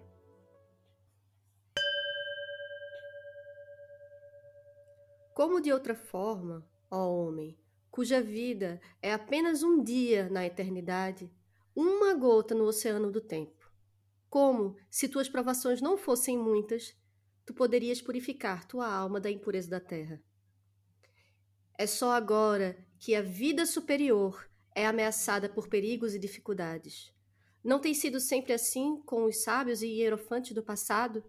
Eles foram perseguidos e injuriados. Eles foram atormentados pelos homens. No entanto, através disso, também aumentou sua glória. E aí continua, né, minha gente? É, mesmo, mesmo, mesmo, Quem mesmo, tinha crítica, mesmo, agora tem mais. É, mesmo tópico merda. que a gente estava começando a criticar no versículo anterior, né? Essa ideia de que, de que ah, essa galera toda aí se fudeu, porém eles aumentaram a sua glória, né? Enfim, eu não vou comentar muito desse, desse texto aí não, mas eu acho que é interessante marcar que, que ele está botando o, o, o, o, sujeito, o leitor, né, na perspectiva do universo. Brother, tu, tu tá aí e tem, tem, tem, O mundo é cheio de coisa, coisa pra caralho no mundo. E, e, aí pensa nisso aí. Senta nessa ideia aí de que você tá num, é um pedacinho, um pedacinho de nada, a poeira das estrelas, como diria o Carl Sagan, né? Então, né, pensa sobre isso. Senta aí e pensa sobre isso. Essa, o segundo parágrafo da vida superior ameaçada e hierofante do passado, caralho, vou deixar pro Max falar que ele tá animado. Caído, caído. Vai lá, Max. É, então, tem um lance que tem um, uma proposta de meditação que, se não me engano, é do ou é atribuída ao Marco Aurélio, imperador romano, que é de você se imaginar na, fora da Terra, é, no, e, e, olhando para a Terra do, do, do, ponto bem distante, né? E eu lembro de fazer essa meditação durante a pandemia e ela trouxe um certo alívio para a minha ansiedade, né? Tipo assim, no momentos assim, de, de feito lockdown total e tal, não sei o que, de pelo menos momentaneamente contemplar o universo e pensar assim, cara, mesmo que 50% da humanidade morra, isso ainda aí no, no plano cósmico é uma coisa pequena e a vida como um todo, como essência, vai continuar, a humanidade vai continuar e tal, não sei o que. E aí isso trouxe um certo é, alento de angústia, né? Mas para além disso, eu, eu, eu, eu, não sei como é que é a experiência mágica de vocês, mas é porque eu acho que o Ordalho, o Ordalho, vamos dizer assim, eu acho que as, os nossos vacilos na vida, eles servem muitas vezes, muitas vezes, às vezes eles são os únicos motivadores para a gente mudar, né? Tipo assim, a gente sofre porque a gente sempre dá aquele vacilo, a gente sempre dá aquela gafe, e aí a gente vai ficar sofrendo com isso até o momento que a gente vai reunir energia psíquica, vai ser difícil, vai ser sofrido o suficiente. Se você quer saber, agora eu vou passar a falar na cara das pessoas porque eu não aguento mais isso. E aí você toma uma resolução que foi compelida por conta dos contínuos sofrimentos causados por uma má ação do que você deveria fazer. É o ajuste com a verdadeira vontade, sabe assim? Quanto menos você tiver ajustado, mais tapa você vai tomar do universo. E aí reclamar que, que é o orvalho que dói, é não assumir a responsabilidade que se a gente está sofrendo é porque a gente talvez esteja muito desajustado com a nossa verdadeira vontade. Mas então, eu acho que tem algumas coisas assim. Esse texto, para mim, do início até aqui, a gente vai vendo como é que ele vai se desenvolvendo, né? Ele me parece que você pegou um moleque assim, cavalo do cão. Tipo, bem Crowley, assim. E mandou ele sentar e dizer assim: bora ser humilde, irmão. Sabe quem? Você sabe quem você é? Bora ser humilde, irmão. Na moral, que cavalo do tu não é, tu ainda precisa comer um, uns biotônicos fontora, tu ainda precisa fazer mais coisa pra tu ir vir dizer que tu é cavalo do cão. Ah, bora, minha besta, meia, meia, meia. Sabe? Eu fico pensando nessa lição do, do de uma pessoa que precisa baixar a onda, sabe? Porque é muito cavalo do cão. Que aí já dá uma protegida no texto. que aí você já vai entendendo, assim. Você, você imaginaria alguém dizendo isso pro colega? Irmão, na moral, tu quer ir ser campeão do mundo, né? Não sei o que, tu nem lava tua casa, sei lá, sabe? Umas coisas assim. Que aí eu acho que faz um pouco de sentido. Tem uma outra coisa que eu fiquei pensando sobre essa coisa do é, você sofrer, para você aumentar a sua glória e essas coisas todas, que pra gente é, é, muito bizarro, mas talvez dentro da. Quer dizer, não é nem bizarro, né? Porque essa é, é a moral que ensinam pra gente, né? Você tem que sofrer, o estagiário não, não deve ser pago, as pessoas têm que, tipo, estar em situações muito ruins, porque é assim que se aprende, porque o sofrimento constrói. E assim, hoje em dia, Tipo, eu acho que até, novamente, trazendo o contraste do Noveon, do, do, do Liberóis pra isso aqui, isso aqui é tipo um rolê meio velho, assim, né? Meio do tipo, ao invés de eu ter direitos, eu tenho é, deveres, né? Humanos direitos, aquelas coisas. E eu fico pensando sobre isso, assim, eu fico num lugar meio dividida. Porque eu entendo isso.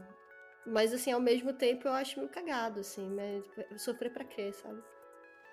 Tá, é, então, só contextualizar. É, é um achismo, na verdade, é um contextualizado achismo. Porque eu acho que as pessoas que escreveram esse texto, eles muito possivelmente não tinham uma consciência de justiça social. Né? Eles não estavam pensando, talvez, no sofrimento da pessoa pobre que não tem acesso à medicina de qualidade ou que não tem acesso ao ensino e tal, não sei o quê. Eles talvez estejam pensando assim entre seus pares ali que esses o sofrimento que traz a glória é tipo assim, é uma batalha mágica que o Crowley fez com o Mathers e por conta disso trouxe a glória.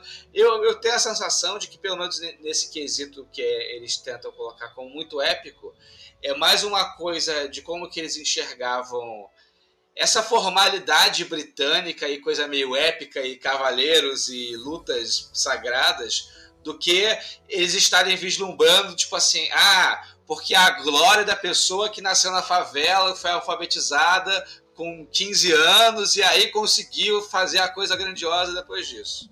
É tipo é, a, a série da vida real versus Game of Thrones ou do tipo a saga do Anel, né? Tipo, total, não, total.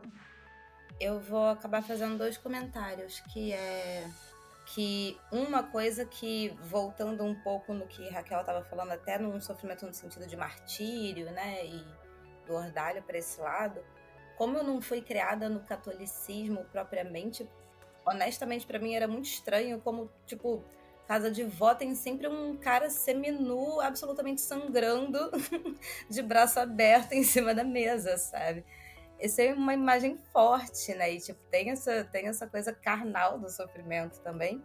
E acho engraçado que, ao mesmo tempo, minha tia-avó chega aqui em casa e fala: Meu Deus, gente, quanta caveira. E eu não acho a caveira necessariamente um sofrimento, né? Tem uma coisa por esse lado.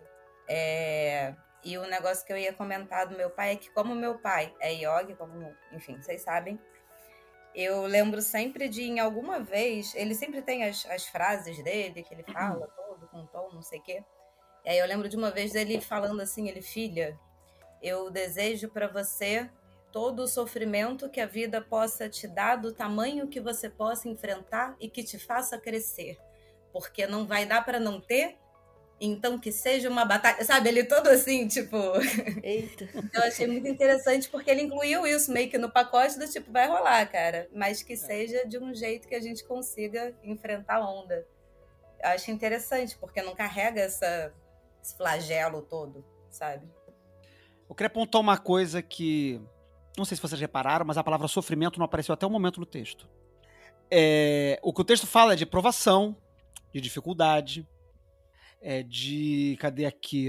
É, tuas provações, é, aprovações, problemas. Injuriados, atormentados. A gente que foi aqui fazendo um telefone sem fio do orvalho pro sofrimento. Você vê que a galera fez a terapia coletiva. Eu quero só pontuar que o texto não fala de sofrimento. Ele fala que as pessoas. Que ela, ele fala que, que a vida não é bolinho. Ele fala que a vida é cheia de problema. Ele não tá fazendo uma ódio ao sofrimento. Ele tá testando um, um, uma, uma, uma verdade, assim, exceto talvez para quem é muito bilionário, de que a vida é se fudência da hora que você acorda até a hora que você vai dormir, da hora que você nasce até a hora que você vai morrer, né? É também delícia é também gostosunho, é também amor, é também, né? Também é, também é ótimo. Mas, mas como o pai da, da, da Mari falou, é, problemas são inevitáveis. Isso também tem uma, um fundo que, que eu é, é não sei se estava na raiz lá da, da Ordem Hermética da Aurora Dourada também, mas também alguns conceitos budistas, né? De tipo assim, a vida é sofrimento, porque você tem, etc, etc. Mas a, é que o, budista está dizendo que a vida é sofrimento? É que a, o, o o budista vai dizer que a vida é sofrimento porque a gente fica agarrado nos problemas do dia a dia. Então ele está testando que a, que a vida é cheia de problema. O que, que você vai fazer com essas merda? Né? Com problema. O que você vai fazer com o problema? Você vai sentar no problema e fingir que o problema não existe? Ou você vai resolver o problema? Audiência, querida audiência, tava todo mundo aqui dizendo, vou, vou sentar assim, gostei Não, pode sentar no problema, é, faz o que tu queres, mas assim, né? Se você sentar no problema, é como a Mari falou, como o pai da Mari falou, né? o que, que você vai fazer a partir disso? É como o próprio Max também falou. O que você vai fazer a partir disso? Às vezes é, é a partir. Eu acho que é isso que a gente tá dando volta porque a gente, te, porque a gente é telemita ou afim e, e a gente não gosta desse, desse, desse, desse roteiro cristão de que o sofrimento é, eleva a alma do ser humano, que tem que ficar se escoteando. Ninguém gosta desse rolê. E a gente fica com, com, com rejeição desse discurso que parece colar muito nisso. Mas o que ele tá dizendo, às vezes, é uma coisa muito mais simples. É tipo assim: dá ruim, e quando dá ruim, você tem que resolver. Você tem que fazer, tem que fazer alguma coisa. Não necessariamente resolver, mas você tem que fazer alguma coisa. Tá, tá bom. Eu concordo com você. A gente estava concordando. Tava dizendo assim, eu acho que, tipo, hum. é, é, a geração anterior falando pra geração millennial. Ei, irmão, acho que a vida tá ganha? Vocês... É. Geração Z também. Não tá ganha, a vida ninguém tá é, ganha. Vocês acham tá que, que, na moral, isso aí que vocês estão vivendo tá certo? Que é a nossa crítica então, também, a geração mais jovem. Tem uma coisa, é... Mas. É uma coisa mais simples aí, eu acho. É, eu, eu, também acho, mas eu acho que a gente tá aqui com esse problema da linguagem heróica, hum. como mesmo Max pontuou. Que uma coisa não é do tipo, ei, pô, a vida é assim mesmo, não é fácil. Pra. Por que os heróis glorificados? Mas assim, só quero é. dizer que o bolinho de, de, de Flavinho, o céuzinho dele, assim. Lá no céuzinho dele é super comum. Provocações, é, atormentações. Hum perseguição, injuriação, enfim. E ele ainda disse, né? É, não é uma ode a isso. Aí então eu vou entrar no próximo, no, no próximo versículo. Pode ser, gente? Aí Flávio disse: não tem uma ode. E aí eu vou começar. É, versículo 4.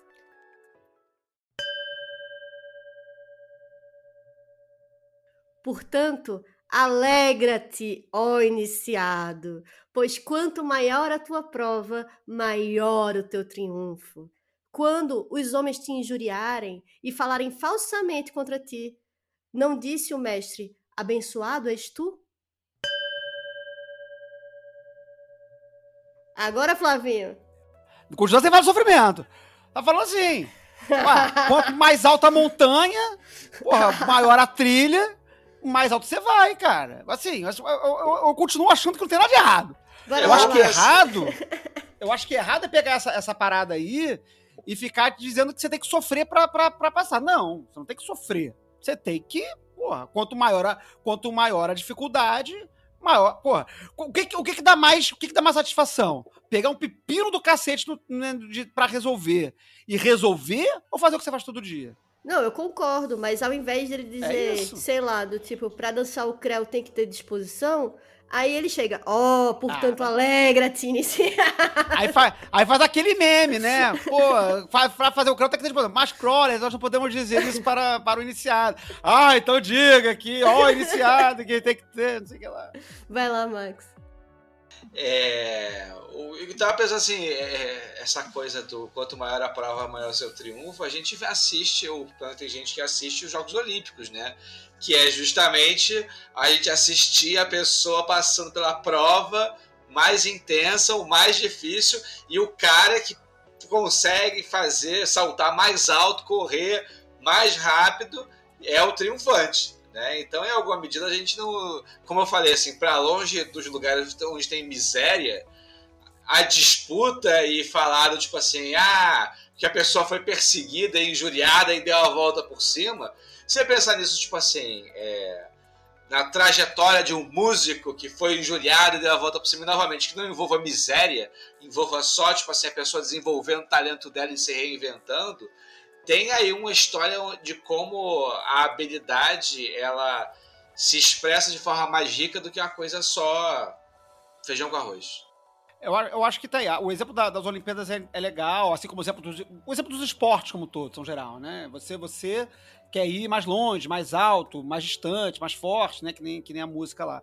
Então, é, eu acho que o texto está falando mais disso do que uma hora ao sofrimento. É, é, Alegra-te porque é, é, é, ele está dizendo que essas provações, esses problemas da vida, são oportunidades de você superá-los, e ao superá-los você ficará mais alto, você irá mais longe, você superará mais coisas, você fará, fará mais, eh, mais potência. Você, o que, inclusive, tem a ver com a ideia, inclusive, de, de, de, de força de potência, né? de vontade de potência. Né? potência gera mais potência, né? A gente tem que tomar cuidado às vezes quando a gente fica muito crítico desse discurso para não se recolher demais a uma, a uma, a uma passividade. Né? A gente, às vezes, e eu entendo que, que, que, tem suas complicações, mas a gente tem que pensar que a gente está falando de, de, de, de, ser mais que humano. O, o, o, o texto, ele é um texto que fala do equilíbrio a um aspirante, a um adepto, a um iniciado que busca os caminhos da magia, cujo sentido é comungar com Deus, intimamente. É, é superar, é transcender a humanidade a ponto de chegar à, à comunhão com o divino, seja o que esse divino signifique. Isso não vai acontecer e aí trazendo diretamente, tirando de toda a abstração da, da, da, das dificuldades da, da, vida, não sei o que lá, sei lá, falando simplesmente do, do processo mágico, iniciático propriamente, você não vai falar com Deus, né? Não vai comungar com o divino se você ficar sentado jogando videogame o dia inteiro e vendo vídeo de gatinho no YouTube. Você vai ter que acordar, fazer, ler livro santo, vai ter que fazer não sei o que lá, achar o livro uma merda, ler de novo, fazer o ritual que você acha chato, até descobrir o ritual que você acha legal, e, entendeu? E fazer, forjar arma mágica, fazer uma caralhada de coisa. Que são difíceis. Que são difíceis pra caralho, né? Que dão trabalho, que são chatas, fazer diário. É, é, é, é, disso que eu acho que esse texto tá falando. Isso enquanto, lembrando sempre que isso é um livro sobre o equilíbrio, sobre a balança. Então também a gente tem que pensar que ele tá falando dessa porra toda aí de, de dificuldade, problemas, caralho. Mas lá no início, ele falou: você nasce na escuridão da matéria e tem que buscar a luz através da reconciliação. Então, o que, que, que, tem a ver esse rolê que ele fala lá no 1 de buscar a luz através da a, a luz, né? Através da reconciliação de alguém que nasceu no mundo da escuridão da matéria, com essas porra, porra toda aí, né? Tem, tem, tem, tem uma relação né, do mundo da escuridão e do caos e que está em constante conflito, e que apesar disso você vai buscar a luz com L maiúsculo através da reconciliação dessas coisas. Então tem que, tem que pe pe pegar esse bonde aí também. Tá? Falei muito, agora vou ficar, só vou falar no 11 versículo. Mas olha, Flavinho, não fique assim inflamado, não, viu? A gente só tá brincando. Porque senão não vale a pena. Tem que defender esse... o papai aqui. É. Não fica assim, não, tá bom? A gente até concorda. É só que a linguagem, ela, eu acho que a chave é isso que Max falou, assim. Qual é, como é que é o, o formato desse texto, então, assim. Mas a linguagem é o exemplo desse problema que, ao ser superado, você está num lugar mais alto. É, o próprio sim. desafio da linguagem do texto exemplifica o que o texto está dizendo. Não, sim, completamente. Mas assim, é Ninguém está discordando. Se você for olhar para parar para pensar aqui em tudo, tudo que a gente falou, a gente falou sobre desconforto de linguagem. Hum. Muito mais do que desconforto da, do, do, do, conteúdo em si. Porque eu acho que todo mundo aqui concorda que a vida não é bolinho, que é, a gente tem dificuldades. E assim, dificuldades humanas. A gente não está falando de dificuldades assim, o mundo é muito cruel. É tipo, é difícil às vezes acordar, é difícil ter disciplina, é difícil escrever seu diário é difícil é, tomar ações mais pensadas, mais, mais balanceadas, ao invés de você é, ter uma, uma atitude de pronto, onde você pode ter o efeito que você não quer. A vida é assim, né? Se você quer aprender a tocar piano, você tem que tocar piano todo dia. Se vai você ficar quer... com o dedo doendo, se quebrar da tocar Sim, vai ficar com o dedo sangrando, o dedo... vai mas ter dedo... calo no dedo. É, mas o dedo Se doendo... aprender a andar de patins, vai quebrar o dedo. Vai, é. quebrar, vai quebrar a patinha, vai quebrar a mãozinha. Mas é, é comum, isso, é, é comum. Se a gente... Eu, eu, concordo com você, é só porque a gente... Se a gente se... joga esse discurso num lugar muito épico e, e, e do, do, do, mundo cruel, aí a gente também não faz mais nada, a gente é, vai só... concordo. Vai só a... acordar, dormir. Concordo, mas a não lista. Não vai falar com Deus. Concordo. Mas a lista de palavras é. É, eu acho legal, eu acho importante fazer essa crítica assim. Eu mesmo comecei é, fazendo essa crítica lá atrás, falando que eu não gostava do versículo tudo mais e tal. Mas aí eu agora já virei personagem, tirei o chapéu, botei outro chapéu. Meu amor, a verdade é que você é a nossa Carolinha. Você é o nosso trade. E tá tudo bem. Então a gente saiu aí das bênçãos, tudo, das glorificação, e vamos para o quinto versículo. No entanto, ó aspirante, que as tuas vitórias não te tragam vaidade, pois com o aumento do conhecimento virá o aumento da sabedoria. Aquele que conhece pouco pensa que conhece muito, mas aquele que conhece muito aprendeu sobre sua própria ignorância. Vês um homem sábio em sua própria presunção? há mais esperança em um tolo do que nele.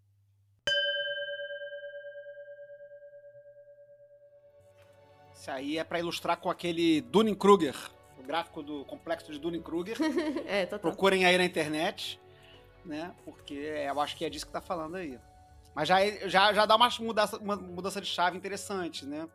É, que ele tava bem falando dos problemas e tudo mais, que os problemas vão te levar pro alto, pro alto, pro alto, e você vai ficar na glória do, do, do, das, dos fulano lá e tal, vai ser abençoado, mas fala assim, mas ele fala, é, mas calma lá, porque aquele que sabe muito sabe que, principalmente da própria ignorância. Eu acho, eu acho maneiro essa, essa pausa aí que ele dá. No... Porque ele vai vindo num crescente, né? Tipo assim. E aí agora ele fala, segura aí, segura a tua onda. Sim, total. Vê, é menos polêmico isso. Isso eu acho que é menos polêmico. Não, tem, tem um comentário, mas não é muito relevante, não. É só porque eu tô refletindo aqui no que a Raquel falou inicialmente sobre esse ser um texto meio baixa sua bola aí, e aí eu tô vendo o quanto que eu já precisei ler esse texto para baixar minha bola, entendeu? E aí, que, que, que as lições são muito boas, tipo essa aí, de, de tipo assim, é, você achar que você. E, isso, eu, eu, eu, pelo menos, é, é uma coisa que para mim é muito explícita no caminho iniciático, né? De que quanto mais a pessoa fala com certeza, menos confiança eu tenho no que ela fala. E é isso, eu acho que é, é, independe do, do, lugar, assim, no, não só para no rolê da magia, mas eu acho que você chegar pro cara que é doutor em biologia e falar pra pessoa o que, que é a vida, a pessoa vai falar, ah, veja bem, tem as correntes e tal, tem pensamentos filosóficos. A pessoa não vai falar, ah, a vida é tal coisa e acabou, né? Então, eu, eu sinto que essa, essa, essa, esse comunicado que o texto dá sobre, tipo assim, dar uma baixada de bola, que é a questão da, da presunção, né? Que, tipo assim, é uma ótima lição de que você, quando você vê a pessoa falando cheia de autoridade e cheia de certeza, significa que talvez ela não tenha a fruição muito grande do caminho iniciático. Né? Assim como tudo na vida, acho que qualquer tipo de certeza e qualquer tipo de coisa muito roteirizada denota que a pessoa manja pouco do assunto. Aí eu vou discordar. não, mentira. ah, eu, eu, hoje eu tô ótimo, porque hoje eu não tô de host. Eu vou fazer o papel de todo mundo aqui. Vou, vou brigar, eu vou discordar do Max. Vou fazer tudo que todo mundo faz comigo quando eu sou host do programa. Gente, chegou ele, o escorpiano, o apófistifão. Vou me vingar. Não, assim, não vou discordar muito, não, porque no, na essência eu concordo com o que você tá falando, Max. Eu acho que, que tem a ver com isso sim, né? O exemplo que você deu de um. De um tipo, pedir pra explicar um conceito é, abstrato, lá, o que que. É, a, a, brincadeira que o Magicando faz há anos, né? O, o, o Mundo Freak Magicando faz há anos, né? De perguntar pra, pra Tupá Guerra o que é o mal, né? E aí a Tupá Guerra ri, né? Porque tipo, como é que ela vai responder o que é o mal, né? Tipo assim, né, em palavras simples, né? Não, não, tem como, né? De fato, e, e, e, mesmo nas ciências exatas, né? A gente vê isso, né? Você tem sempre aproximações, você não tem certezas, né? Você tem aquela o, o, o que é estatisticamente relevante, desprezo estatisticamente irrelevante, tudo mais e tal. Então tem um pouco um pouco dessa ideia, sim. Mas eu acho que também, como este é o livro do equilíbrio, né? Também nem tanto para um lado e nem tanto para o outro, né? Também não é para ficar, eu acho, numa no, no, no, na dúvida infinita, né? É, eu acho que tem que articular. Eu tive uma experiência recentemente, uma pessoa que trabalha comigo, que estuda comigo, né? E eu fiz uma pergunta para ela e ela me respondeu de forma que eu considerei demasiadamente vaga.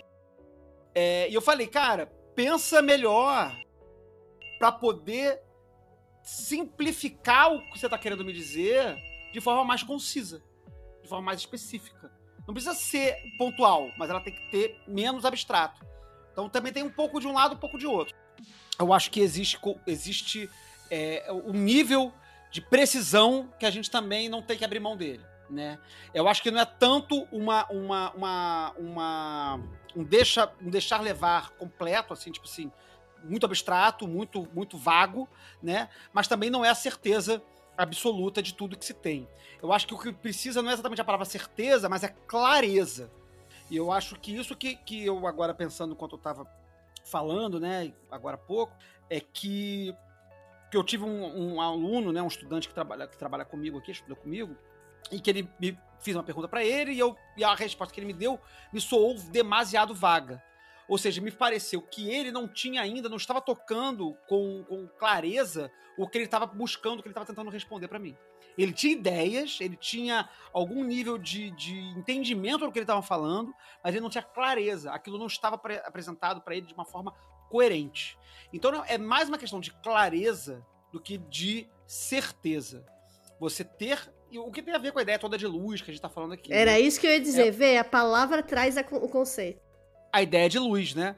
Então hum. é mais clareza do que certeza, né? Então é, é, é, eu acho que é isso que, que a gente também está voltando ao, ao, quinto versículo, né? Que fala sobre, sobre o aumento do conhecimento virá o aumento da sabedoria, né?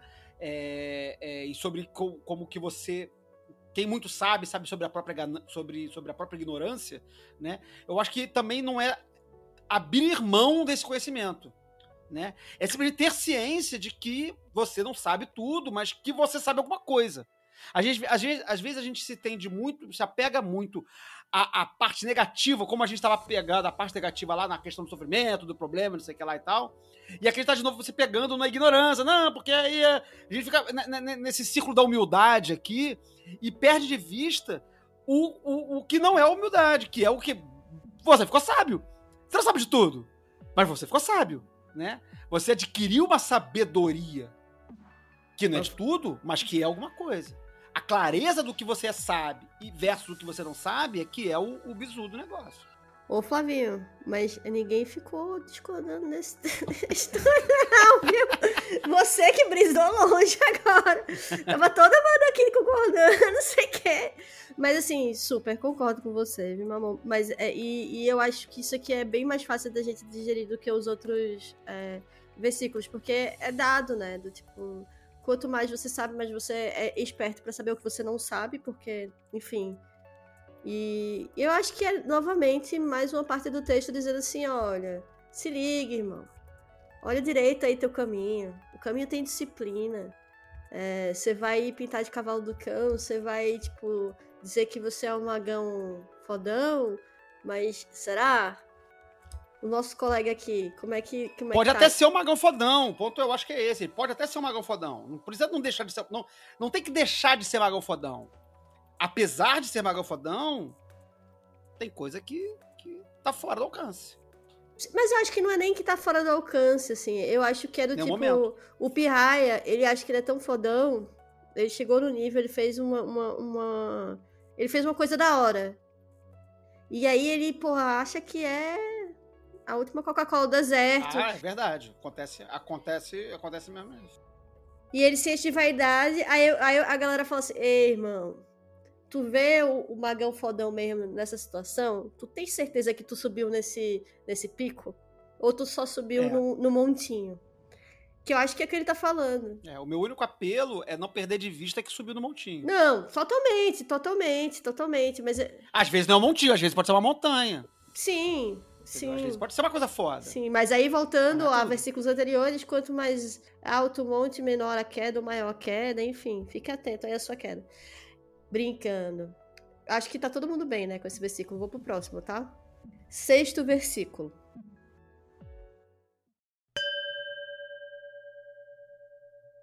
Não sejas precipitado em condenar os outros. Como tu sabes que em seu lugar tu poderias ter resistido à tentação. E mesmo assim, por que tu deverias desprezar alguém que é mais fraco do que ti? Esse eu acho irado. Então. Ah, tem muito telemita que não leu essa parte, que gosta só de ficar lá do. Dos escravos virão. Eu acho que aí tem um bizu irado. Eu acho que esse é o verdadeiro aviso para prestar atenção. Acho que aí tá o, tá o rolê. E eu acho que, é, é, falando, o, voltando lá ao versículo 1, né? Que fala que a gente nasce em meio à escuridão da matéria e a, a, disputa de forças conflitantes e que o primeiro esforço deve ser o de buscar a luz através de sua reconciliação. Né? E aí a gente está falando agora justamente é, de coisas que, que o Jung chamaria que são do, do, da, da camada da sombra, né? Porque para a gente precisar refletir neste versículo 6, a gente está lembrando de vezes que ou nós ou outras pessoas ficamos incomodados com o outro, né? Tipo assim, ah, porque o outro tinha que ser assim, o outro tinha que ser assado, ou o outro não devia ser assim, porque o outro é um merda, porque o outro faz isso, o outro faz aquilo e aponta o dedo e tudo mais, né? E aí vem a reflexão de por que, que a gente está gastando tanta atenção e tanta energia nisso, né? Por que, que a gente está desprezando? Se a pessoa realmente é mais fraca que a gente, por que, que a gente está gastando tanta energia desprezando ela?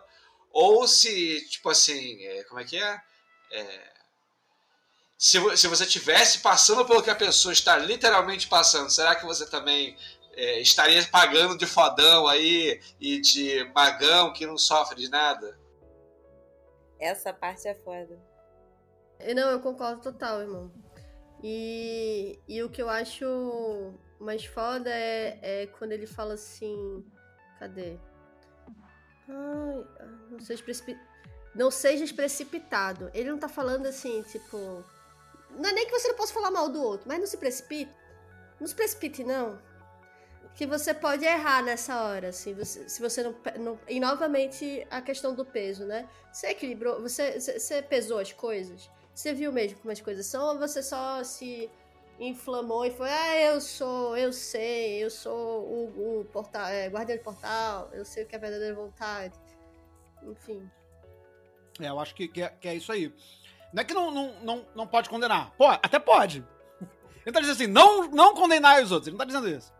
Dizendo, não se precipite em condenar. É? Mas se quiser, pode. Aí, né?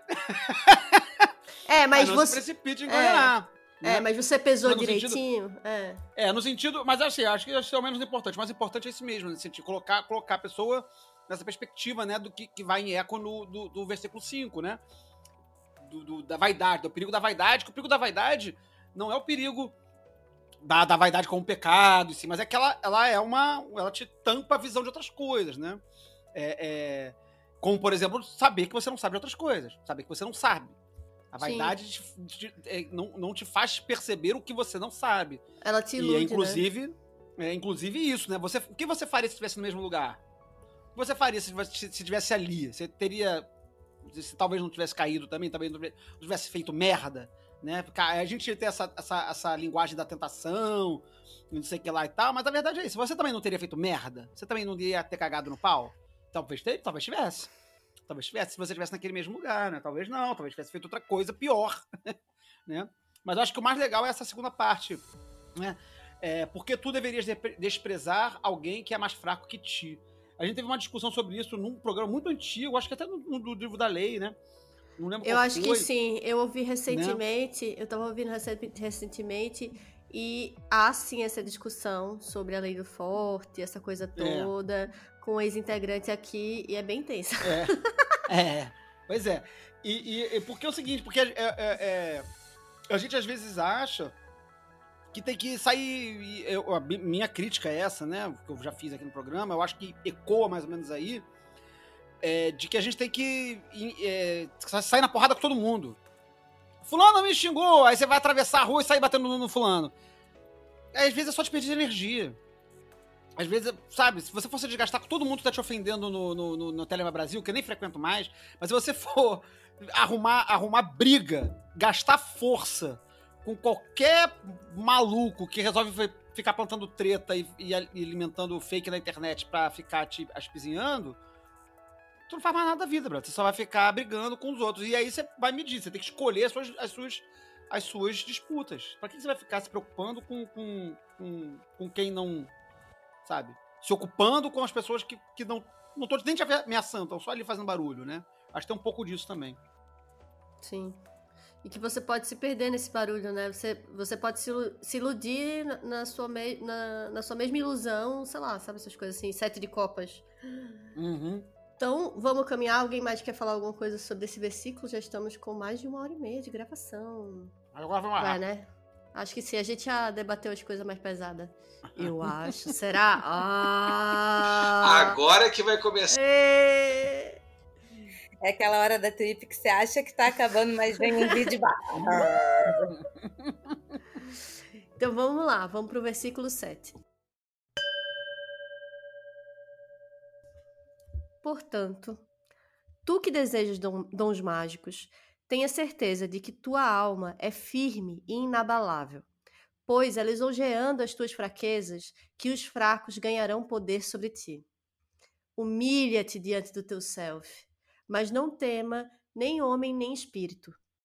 O medo é o fracasso e o precursor do fracasso, e coragem é o princípio da virtude. É bonito, né? Coragem é o princípio da virtude. E as palavras em letras maiúsculas são dons mágicos, fracos, humilha-te. Mas humilha-te porque. Não, humilha-te porque ele é, tá no. depois do ponto. É, ele tá depois do ponto. Tanto o humilha-te como, como medo, eles estão depois de ponto. Então a gente não pode nem dizer que estão. Então seria self, fracos. E dons mágicos. E dons mágicos. Isso. Eu, eu fico achando que esse texto, eu, eu, eu peguei e comecei a fazer, eu peguei e comecei a, a pegar essas palavras que estão em maiúsculo, para ver se juntando tinha algum código, porque eu fiquei brisando, sabe essas coisas? Será que se eu juntar aqui deu um negócio assim? E que é uma pira de quem começa a, a praticar magia, né? Parece que tudo é um jogo de enigma e tal. É, uma, uma, um bizu maneiro, fazendo a comparação com o texto original da Golden Dawn, é que no texto original lá do, do, do, do grau de práticos, né?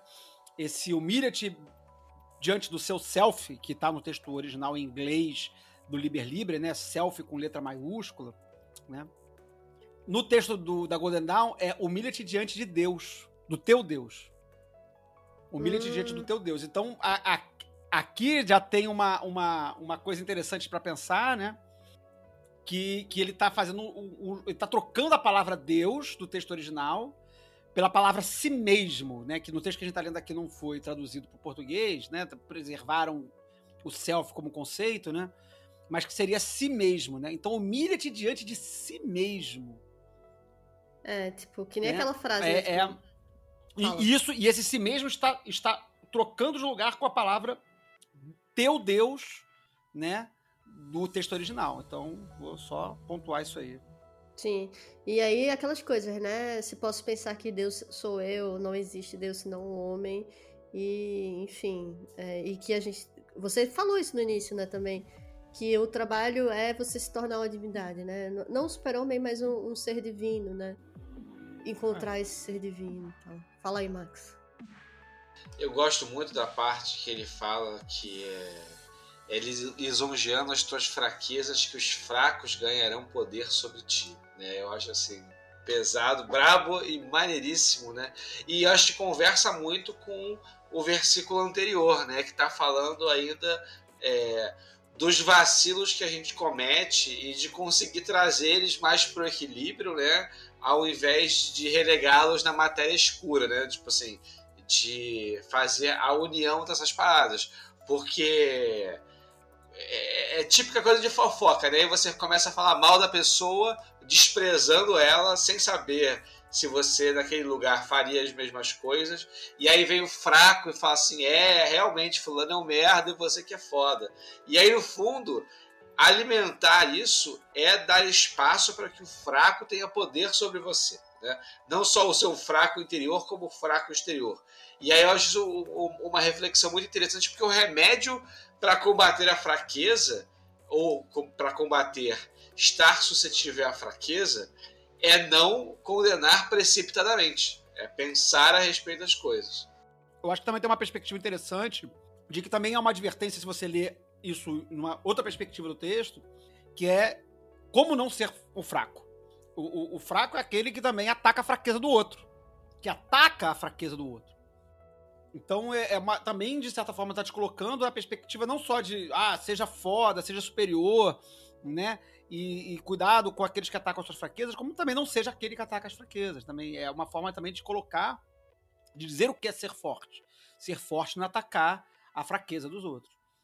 É, mas e, e para isso, né, a alma é firme e inabalável. É, atacar não, né? Lisonjear, né? Lisonjear a fraqueza dos outros. E aí ele fecha, né, com fraca... o medo é o fracasso e o precursor do fracasso. E coragem é o princípio da virtude. Eu acho que isso também é muito legal, né? Também eu acho que conecta com algumas coisas que a gente falou lá atrás sobre agir, sobre fazer, né, e tudo mais. E eu acho que esse ponto do texto mais pra frente um pouquinho mais, mas ele tá. Ele, ele, ele. A gente às vezes fica um pouco reativo, como a gente ficou debatendo bastante nos versículos anteriores, com algumas questões sobre as provações e sobre o negócio de, de essas questões que a gente falou, né? É, mas eu, a impressão que eu tenho é que o texto ele vai crescendo e construindo esses conceitos para chegar nesses pontos agora. Uhum, E esses pontos vão fazer sentido lá no final, uhum, quando ele começar a abordar uhum. é, outras questões. Né? Que- que- é, quando ele começar a dar nome, de certa forma, não para Uhum. todos os fracos, mas para umas- uma categoria específica que pode dominar você se você der mole. Uhum, uhum, Ele vai falar isso no final do texto. uhum. Então o texto ele é muito sagaz em construindo essas ideias aos poucos e aos poucos e meio que torcendo elas um pouquinho, né? Então ela vai, ele vai falando esse negócio lá, parará, de, de- de- das dificuldades, das provações e que elas vão te tornar maior e tudo mais. Você vai ficar fodão, mas, porra, você vai ficar fodão, mas cuidado, porque você ainda não é fodão absoluto, tem coisa que você não tá vendo e tudo mais e tal. E cuidado com as suas fraquezas. Você é fodão, mas você é fraco.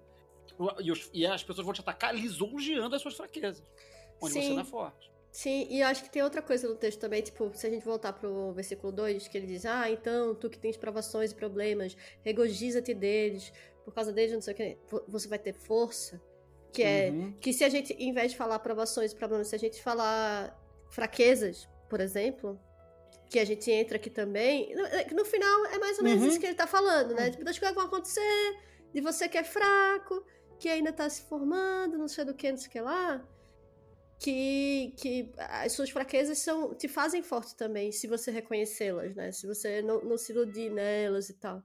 Mas eu acho, eu acho que é bem por aí que. Eu acho que você tá muito certo em dizer que ela vai nesse crescente e vai construindo essa ideia que não é fácil, mas que ele vai devagarzinho é, pontuando, assim.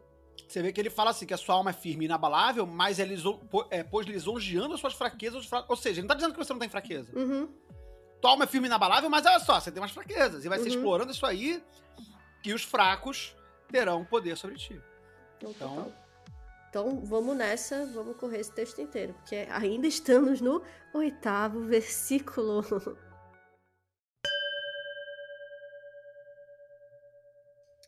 Portanto, não temas os espíritos, mas seja firme e cortês com eles, pois tu não tens o direito de desprezá-los ou ofendê-los, e isso também pode te desviar.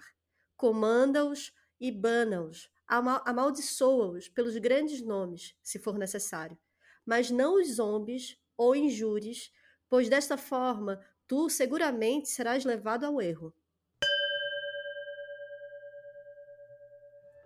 Aí. Ó, não, não, é. Que a gente acabou é de falar. aí. É.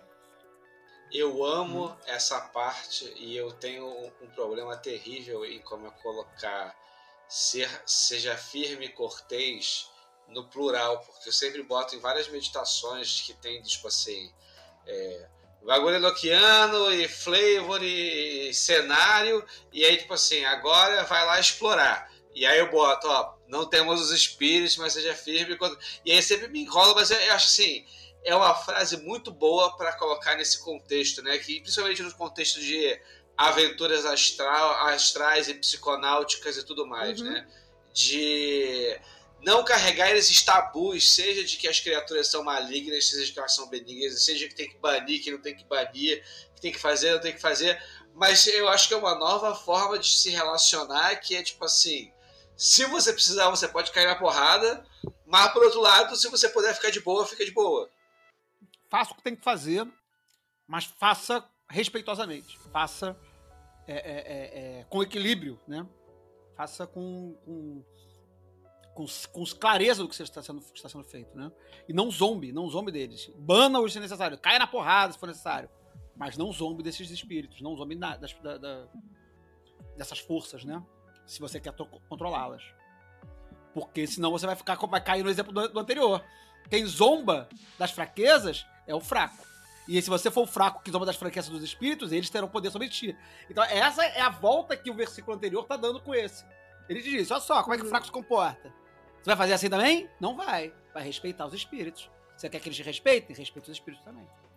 É um toma lá da cá, né? E eu acho que tem esse, esse rolê também que quando você zomba, você tá se iludindo sobre a capacidade da, da- da entidade, pessoa, enfim, ou ideia com que você está se relacionando.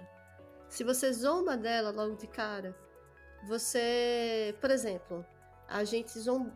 Não sei se eu posso dar esse exemplo aqui. Se a gente zombou muito Bolsonaro e a gente, de certa forma, menosprezou aquela presença, aquela ideia, aquele conceito. Quando a gente viu, a coisa tinha tomado um tamanho e tomado pessoas, e a ideia se alastrou como um, vírus é, pandêmico, aquilo foi horrível. E, é, e porque a gente zombou. Se a gente tivesse levado a sério desde o início, se a gente não tivesse tratado aquilo como fraco, como, como fraco ou como coisa menor, talvez a gente não tivesse passado pelo que a gente passou. Eu acho que o tô exemplo dando... é bom sim. É, eu, eu tô dando um exemplo assim bem. Porque eu acho que é isso, sabe? Não é só não zobe porque você precisa ser respeitado. É tipo, você precisa respeitar o que você tá ouvindo, porque aquilo você tá achando que é fraco, que é questionável, mas você não sabe que tá. Você não conhece com completude. E aí volta, como você mesmo falou, Flávio, volta para outra outros versículos onde ele diz assim, a, a questão do, da vaidade, né? Do conhecimento, né? Tipo, não, não seja uma pessoa vaidosa achar que você sabe tudo e, e vai zombar do rolê, porque você não sabe. Mas alguém quer falar mais alguma coisa sobre isso? Não, acho que esse, esse, esse, esse é. é. bem direto, assim. acho que agora. Por isso que eu falei que eu acho que, que daqui pra frente eu, eu, fica mais fácil, porque eu acho que agora as coisas começam a ficar muito diretas. Eu acho, não sei, pode, posso estar me enganando. Vamos ao o, vamos lá. Ah, esse 8. foi o 8, né? E vamos ao 9 agora. 9, versículo 9.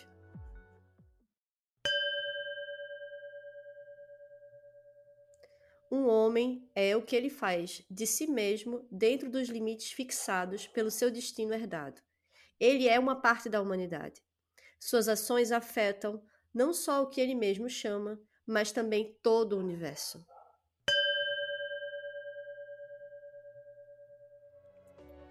Babado, né? Mari, quer falar? Fala aí, fala aí. Não, falei brabo. A Mari não ia participar desse programa, muito engraçado. Nota, nota no meio do programa. A Mari falou que não, não vou participar porque esse texto eu não sou muito familiarizada com ele, tá, mas vou, vou assistir vocês gravando. Aí a Mari tá só aqui assim. É a primeira vez que eu leio esse texto. Quer dizer, primeira não. Primeira eu li 15 minutos antes do programa começar. Segunda. mas ele é brabíssimo. E essa parte eu acho ela muito interessante porque ela não é ingênua, ela é dentro dos limites fixados pelo destino herdado.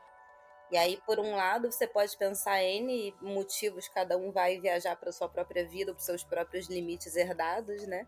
Mas por outro, ele depois da, do ponto e vírgula fala do. ou da vírgula, né? Ele é parte da humanidade, que para mim pega num lado mais soft, em que é, tem um lado cultural também, tem um lado do. do tem, ele traz duas forças de herança nesse sentido, né?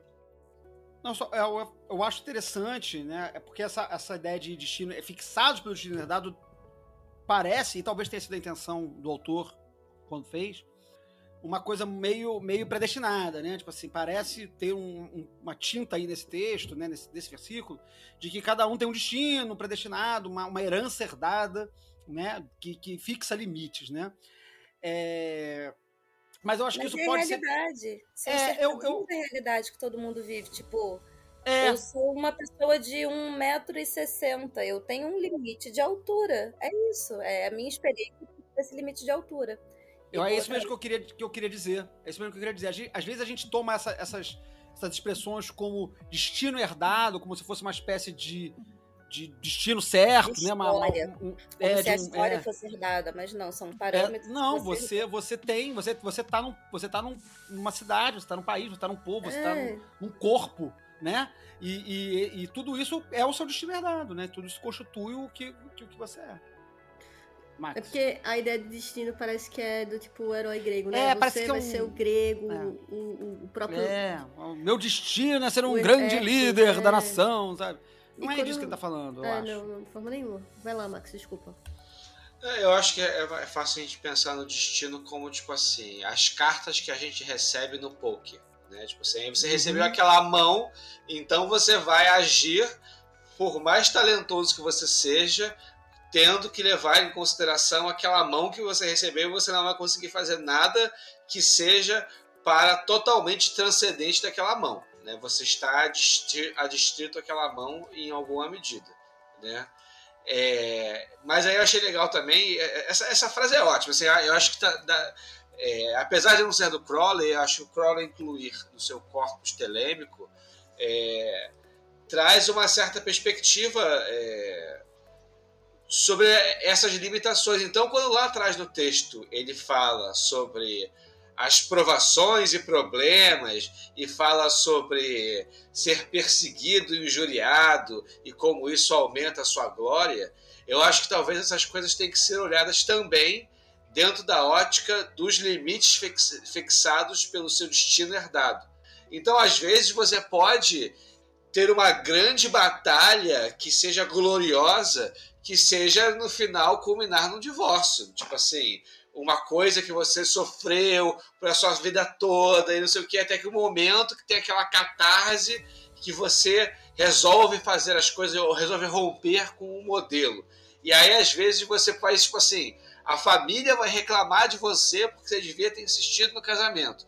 E aí isso se torna o, o parâmetro para como você foi injuriado, mas no fim das contas você vai provar que você separar foi o melhor para você e tudo mais.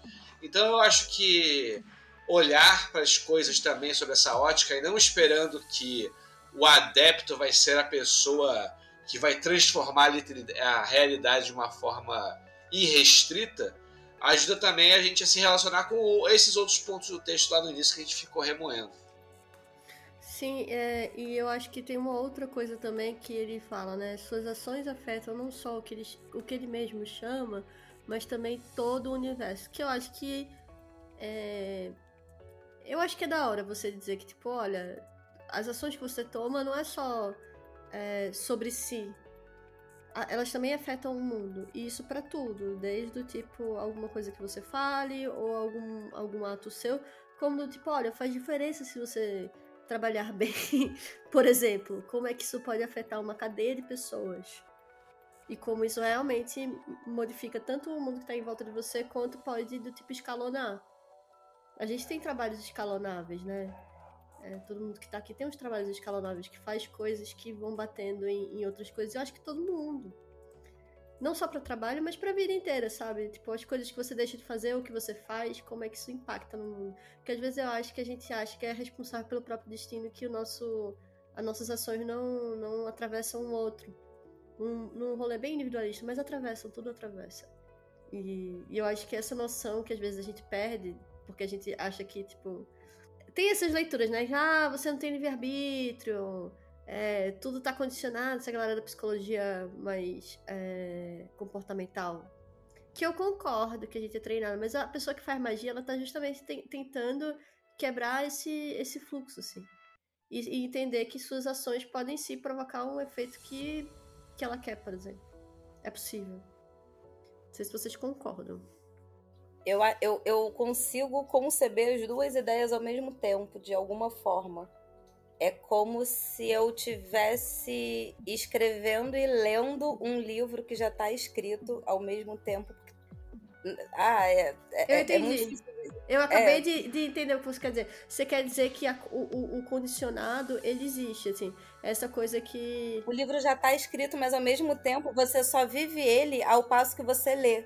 Uhum né? Você pega um livro, ele ele tá ali 200, 300 páginas condensadas, mas não te adianta segurar de porra nenhuma aquilo se você não lê. E o ler é a, a, a condicionante espaço-temporal de vivenciar aquela história, mas que na verdade já está escrita de certa forma. Só que a, o teu livre-arbítrio é a forma como tu lê, né? Que é a tua própria vida, no fim das contas. Mas ela, ele meio que, ele existe, mas não existe. Mas, sabe? não importa. Na, na grande picture já está escrito, mas dentro do teu ponto de vista enquanto leitor, ele existe nesse uh, nessa condicionante da história, porque você não passou ainda. É um é uma história de Schrödinger nesse sentido, tipo, existe e não existe ao mesmo tempo, mas o livro está condensado. Não sei se eu embolei, mas vocês pescaram. É, é só o, o parênteses que eu não vou resistir, essa questão aí que você estava brisando do livro e da escrita e da experiência, né? É, eu li um livro de recentemente de Tantra e Telema que me deu uma, uma explodida de cabeça. E aí eu acho que pode ter, ter essa questão que assim, o livro enquanto Witch a experiência de ler enquanto quit. Então, tipo assim, a, a coisa está lá posta no universo, mas você está localizado na experiência da coisa.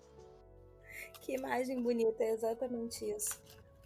Porque você, você só vai acessar, se né, acessando no IT, já acessou, mas já vai acessar de novo dessa forma quando morrer. Então não faz muita diferença. Mas enquanto leitor, o teu livre-arbítrio existe ali de alguma forma, né? Mas no fim das contas não existe, que o livro já está escrito. Ah. é, ao mesmo tempo que se você não, não se coloca como pessoa que também está escrevendo, a coisa não anda. Mas eu acho interessante sair um pouco que nem Flávio estava fisgando em todos os blocos do tipo que a gente estava caminhando sempre pro dark side of the interpretação, sabe? Tudo era pro lado down da coisa, bad trip. É, acho que não precisa ser por aí também, porque o, o livro estar escrito, para mim, não me leva a uma inação. Ao contrário.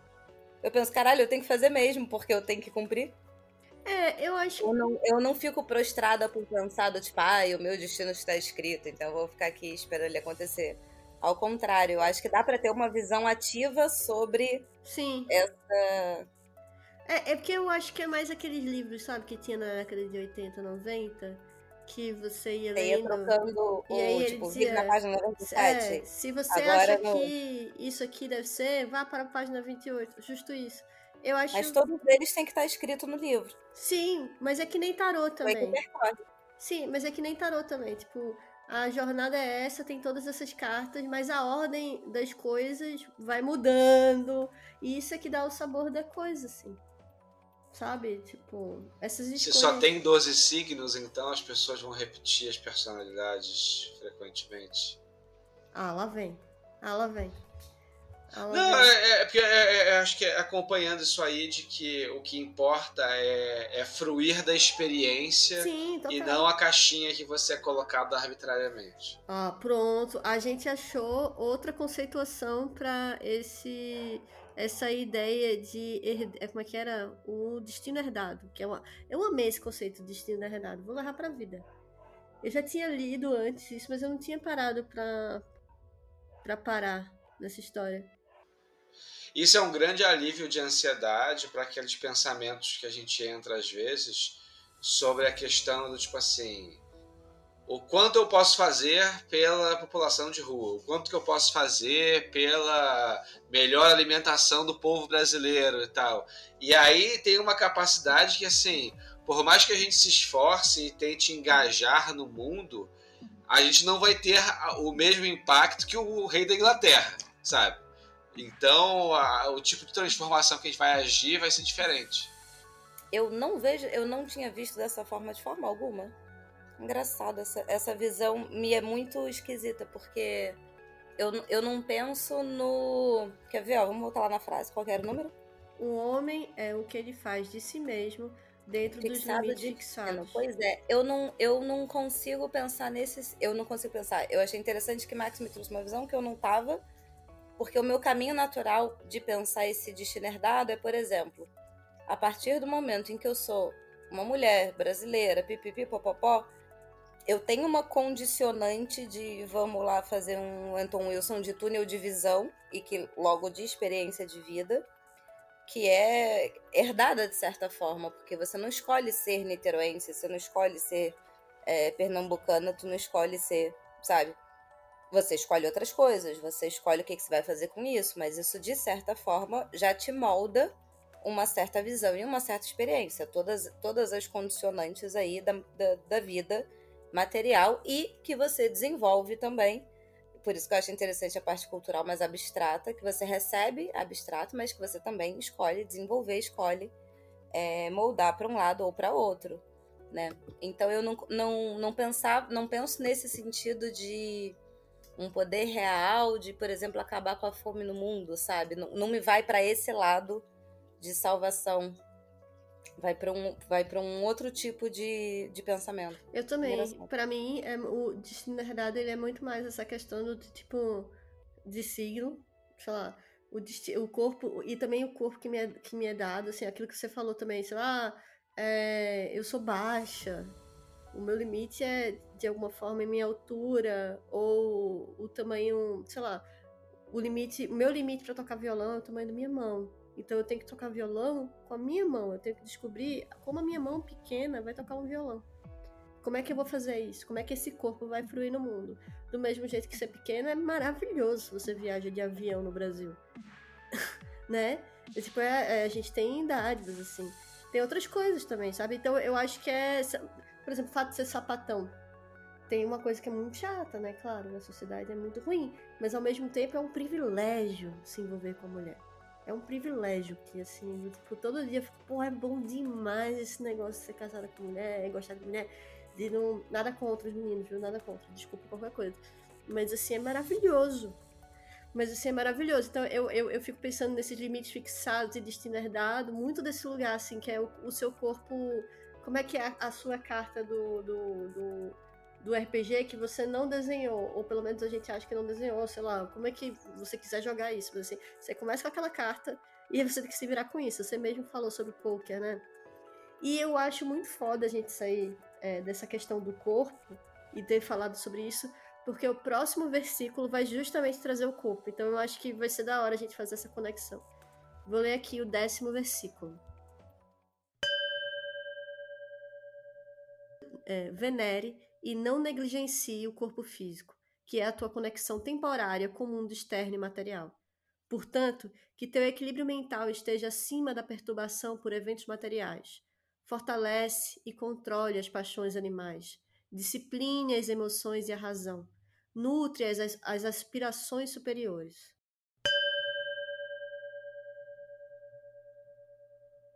Primeira coisa maravilhosa que ele coloca é discipline as emoções e a razão. Porque aí ele já não hierarquiza dizendo, tipo assim, ah, essas emoções inferiores que tem que domar em nome de uma racionalidade que constrói o mundo e tal. E ele coloca assim no mesmo patamar de que o lance são as aspirações superiores. O resto você tem que deixar ali no meiozinho da balança. É, e eu acho que tem outra coisa também que eu acho da hora, que é venere e não negligencie o corpo físico. Porque se Eu ia pegar essa parte, é. Kel. Então vai, essa vai, é vai, vai, vai, vai, vem. Essa é a primeira que mexe já comigo. Primeiro porque talvez pela, pela minha própria linha e coisa aérea, a coisa psiconáutica tem horas que fica também num campo muito astral. Uhum. E tô eu aqui falando com um maço de cigarro e todo mundo com uma cerveja e a gente. A minha né, cerveja é sem é... álcool, tá? Não, mas enfim, adoro, inclusive, sou eu que tô aqui puxando. Mas é, a gente esquece que essa experiência toda que a gente está falando, esteja escrita ou não, ela se dá através desse corpo material.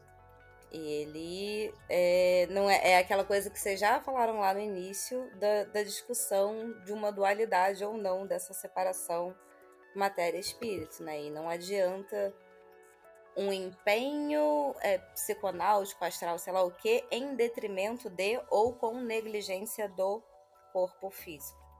E eu acho que tem uma coisa também do, do da questão dessa dessa época e dessa galera e da ideia de corpo e da ideia bem espírita assim do que o espírito ele é mais evoluído e que você não pode beber porque você tem que x frequência é a frequência certa porque você tem que virar a mesma estrela entendeu que é uma pegada de uma galera assim que quer negar o corpo assim e dizer que isso aqui é só um, um rolê é, de carne, isso não tem nada a ver, o que importa é meu espírito, é meu pensamento. E aí ele vem e diz assim: não, o teu corpo é importante pra caralho, porque ele é o meio, ele é tipo. É, é, é a forma.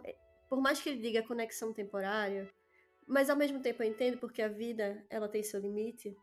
E aí, tipo, é uma conexão temporária, né? Tipo, o que, é que vai, vai ser depois? Beleza, mas assim. Porque a morte tá aí, né, minha gente? A gente não pode dizer que a morte não existe mas que ele vai ser o teu grande veículo no mundo. É por ele que você vai ter todas essas sensações, assim, sabe? Vai lá, Max, desculpa.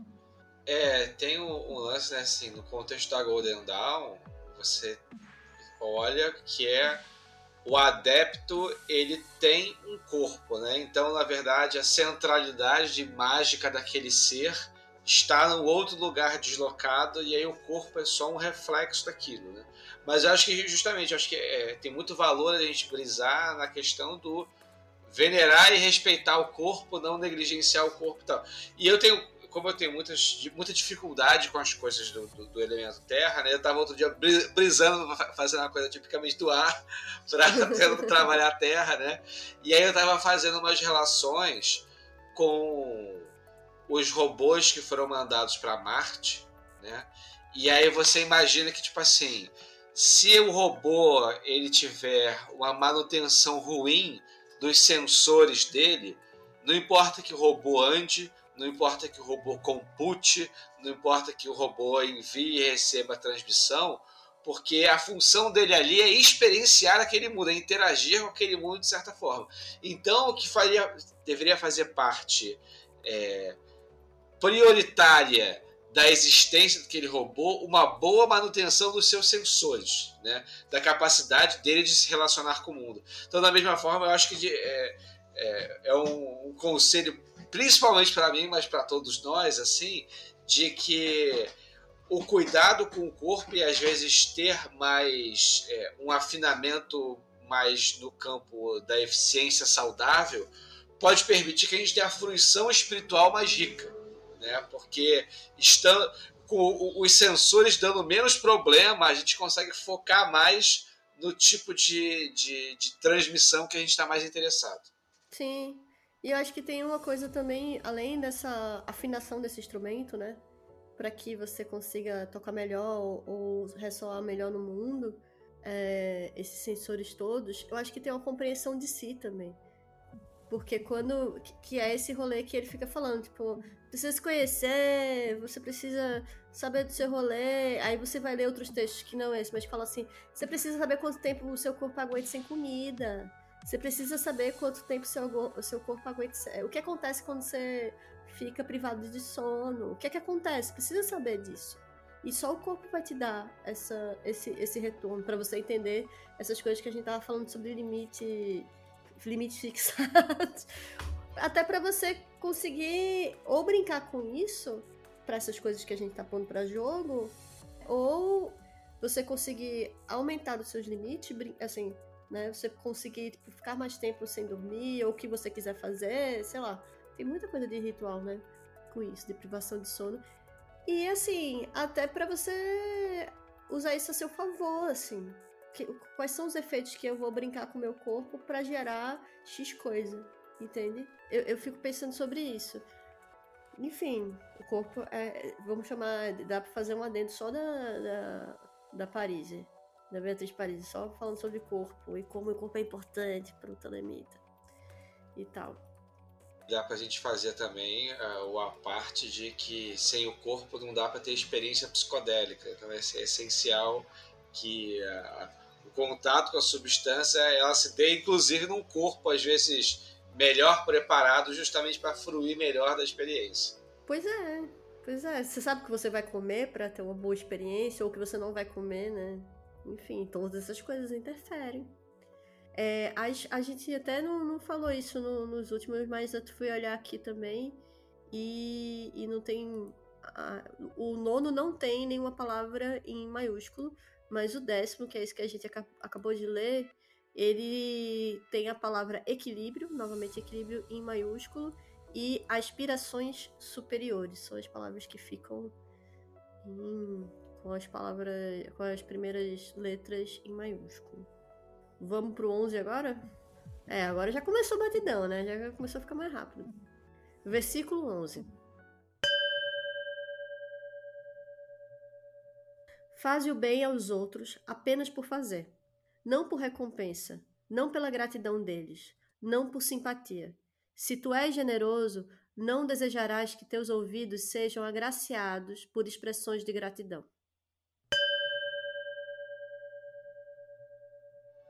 E aí? Muito brabo. É. é. É, é, outro que assim, eu, eu curto muito e que conecta mais uma vez com aquelas coisas lá atrás, né? De, do fraco e de dar ouvido ao fraco e é, em certa medida e isso mais uma vez, apesar de não ser da autoria do Crowley, eu acho que conversa muito com a história da vontade pura. Né? E o que, que é a vontade desaliviada de propósito, livre da ânsia de resultado e tal, não sei o quê. E o quanto que, às vezes, a gente pode. Voltando ao que a gente estava falando do corpo agora, né? Porque às vezes a gente pode achar que a gente tá bem ajustado com uma experiência, mas só quando a gente vivencia ela fisicamente e presencialmente a gente pode dizer de fato. Então a gente, a gente às vezes fala assim: ah, eu gosto de fazer caridade, gosto de ajudar as pessoas, gosto de fazer isso, gosto de fazer aquilo. E aí, quando a pessoa vai fazer em loco, presencialmente, ela vê que às vezes você está ajudando a pessoa, sei lá, a se alimentar e a pessoa que recebe a comida te xinga. E aí você vai ter que lidar com tipo, por que, que você está ali, se você está ali porque você acredita que é importante você estar ali, ou se você está ali numa expectativa secreta de que a pessoa vai ter muita gratidão por você e vai olhar para você e falar nossa você me salvou e tudo mais né?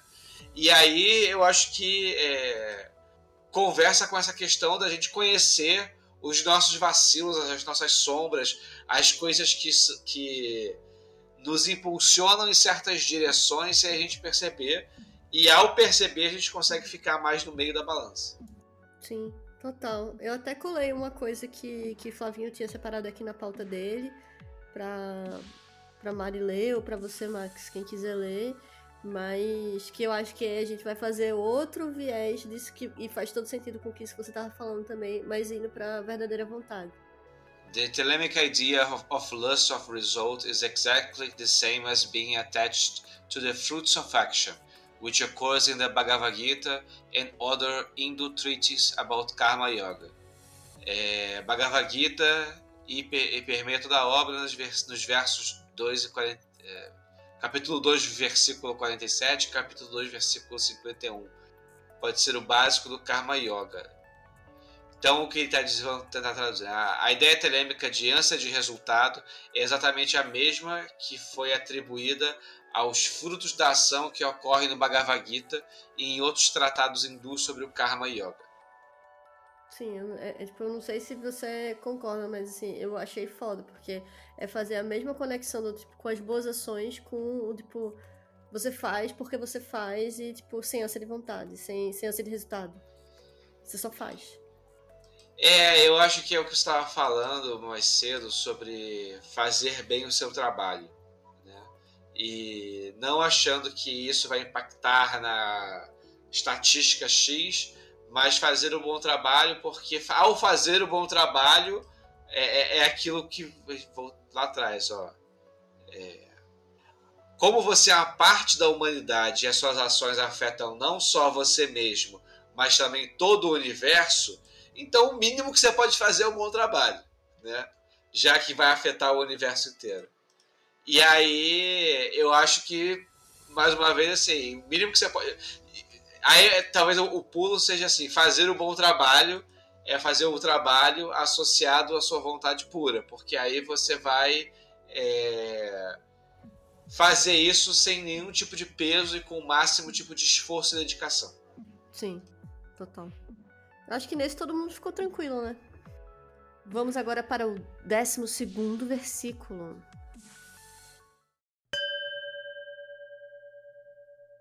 Lembre-te de que a força desequilibrada é maligna, que a severidade desequilibrada é apenas crueldade e opressão, mas também que a misericórdia desequilibrada é apenas fraqueza que permitiria e instigaria o mal. Age apaixonadamente, pense racionalmente, sê tu mesmo.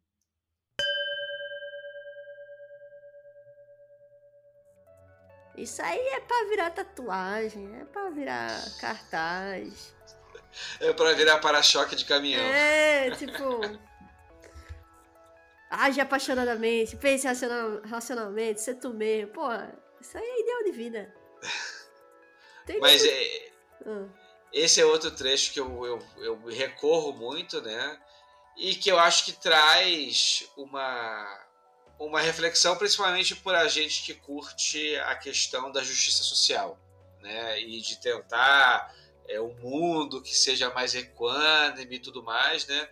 E o quanto que às vezes a gente acaba é, performando uma versão caricata do que seria uma tentativa de equilíbrio, uma tentativa do bom para, para a humanidade, meramente buscando uma que é o que o cara fala assim, da misericórdia desequilibrada, que é o que a gente vivenciou recentemente, da, tipo assim, será que a gente deve ser tolerante com as pessoas que são intolerantes? Ou será que as pessoas é, que, que, que é, devem ter um espaço democrático das pessoas que querem destruir o Estado democrático?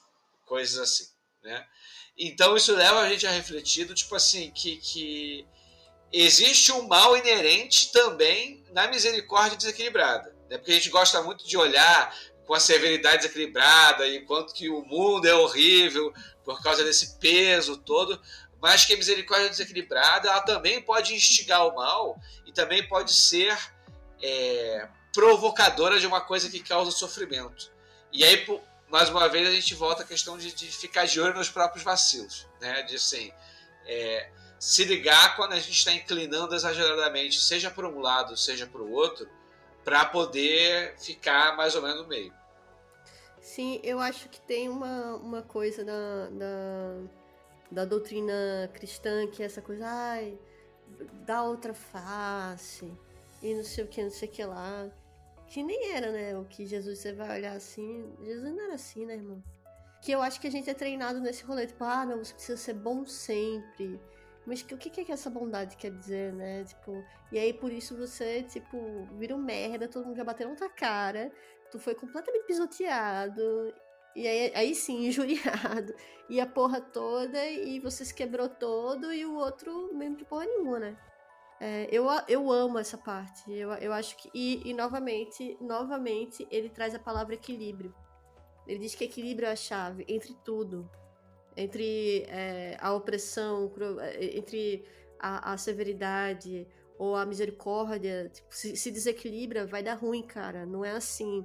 Misericórdia não é uma coisa que se você for pender para esse lado vai dar super bom. Não, é um equilíbrio mesmo. E, e que eu acho muito foda, assim. É, tem um lance sobre essa, essa frase especificamente, que ela, ela aparece em certa medida no ritual de iniciação da Golden Dawn. Hum. Né? E quando ela aparece, ela está referindo literalmente aos pilares da árvore da vida. Né?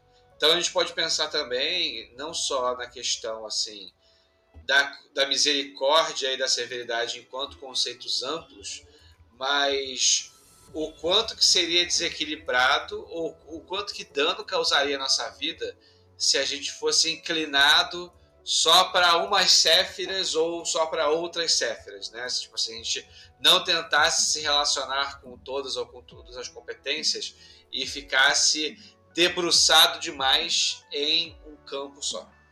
Uhum, uhum. Não, completamente. Completamente. Mari quer fazer alguma observação sobre o equilíbrio entre a severidade e a misericórdia, entre o, o, o, o brega e o funk? Tá mexida, o texto é forte. Então vamos para o próximo versículo. Versículo 13. Verdadeiro ritual é tanto ação quanto palavra, é vontade.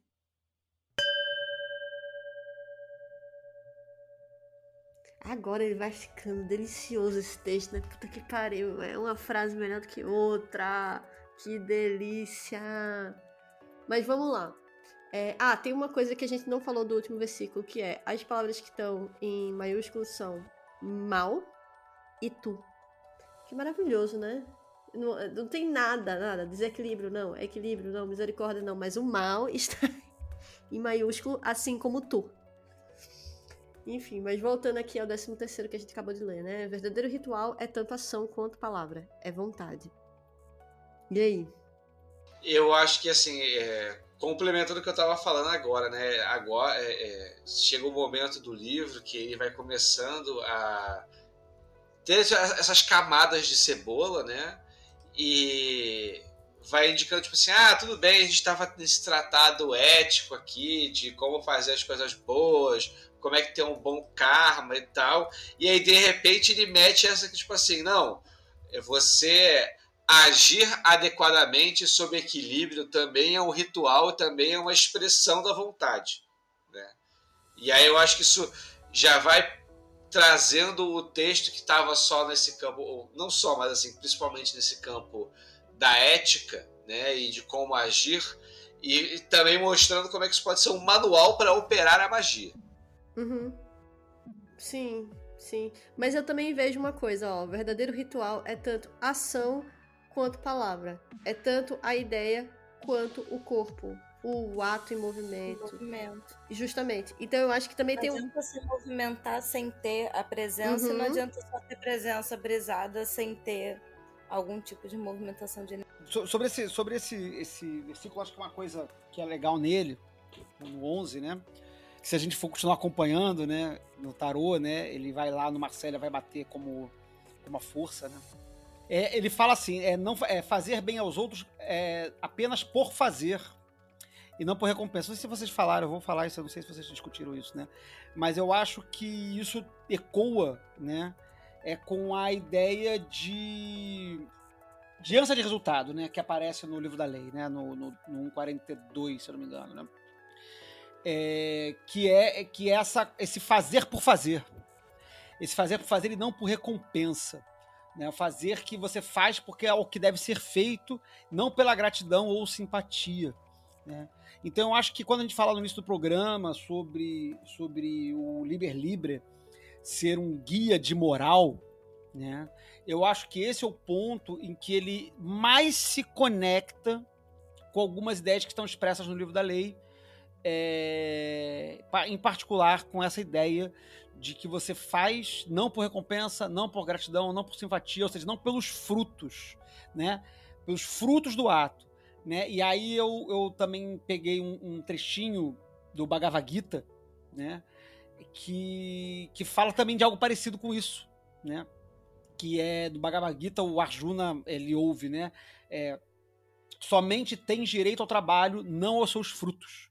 Que esses frutos nunca sejam motivo de seus atos e nunca deverás ficar inativo. Então também tem essa ideia que gente, às vezes a gente fica falando que é uma coisa muito nova, né? Essa coisa aqui, né? E tal. Eu já falei várias vezes, como eu acho que isso ecoa com algumas ideias kantianas de imperativo categórico. Eu já falei isso várias vezes, em vários programas, em vários lugares, né? Mas isso é uma coisa bem antiga, né? Isso está lá no Bhagav- Bhagavad Gita, né?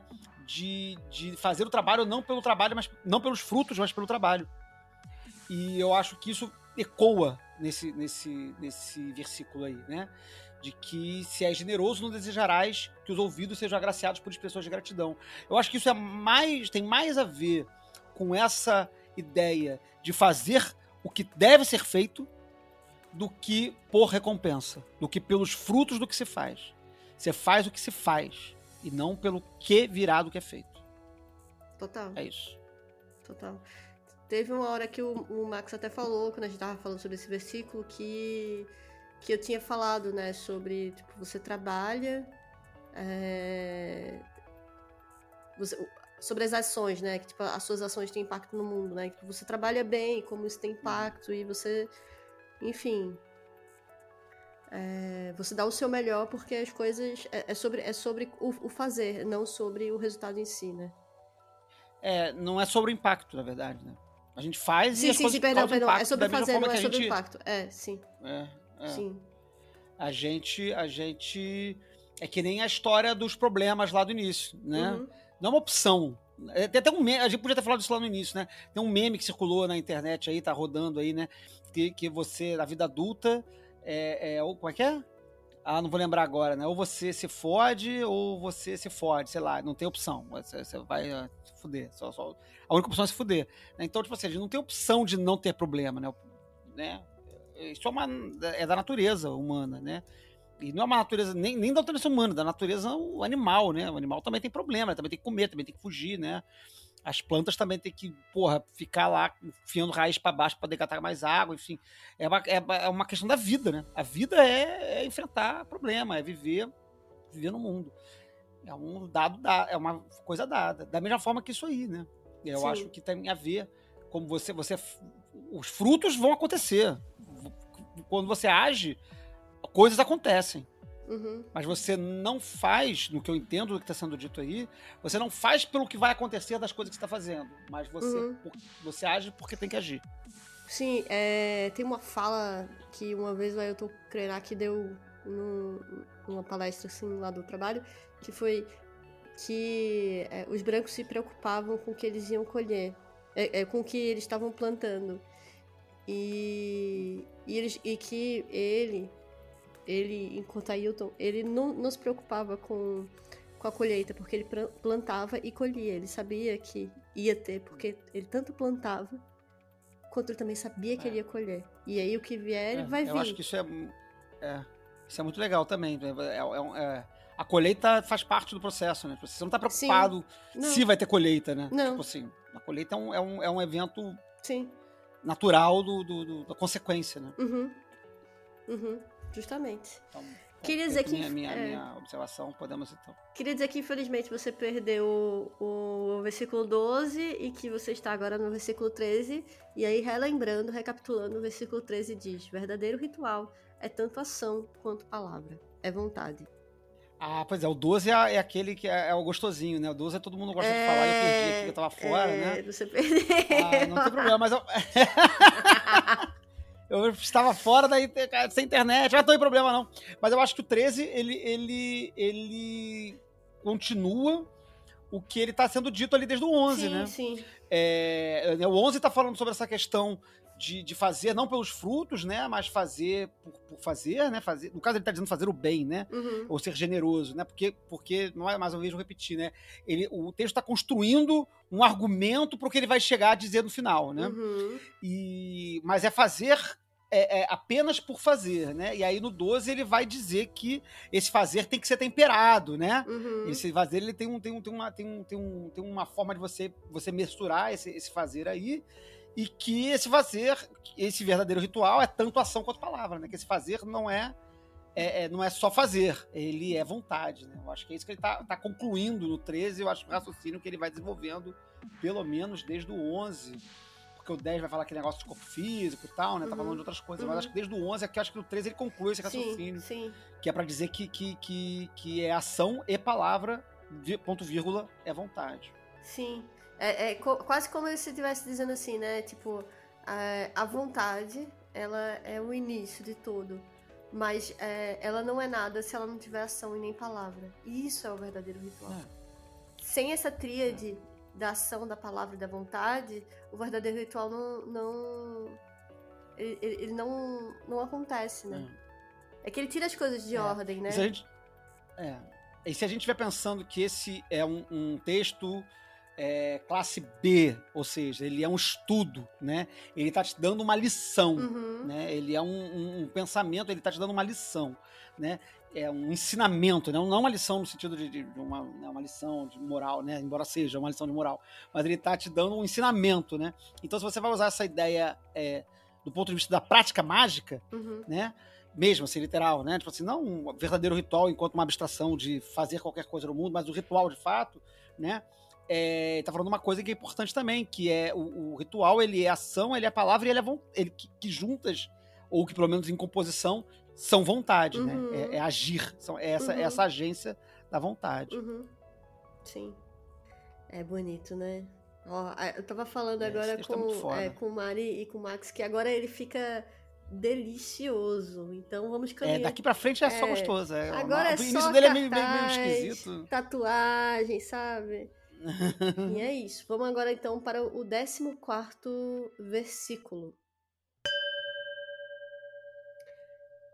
Lembre-te de que esta terra é apenas um átomo do universo e que tu mesmo és apenas um, és apenas um átomo sobre a mesma e que, mesmo que tu te, to- te tornaste o Deus desta terra sobre a qual tu, tu te arrastas e rasteja, que tu serias, mesmo assim, apenas um átomo e um dentre muitos.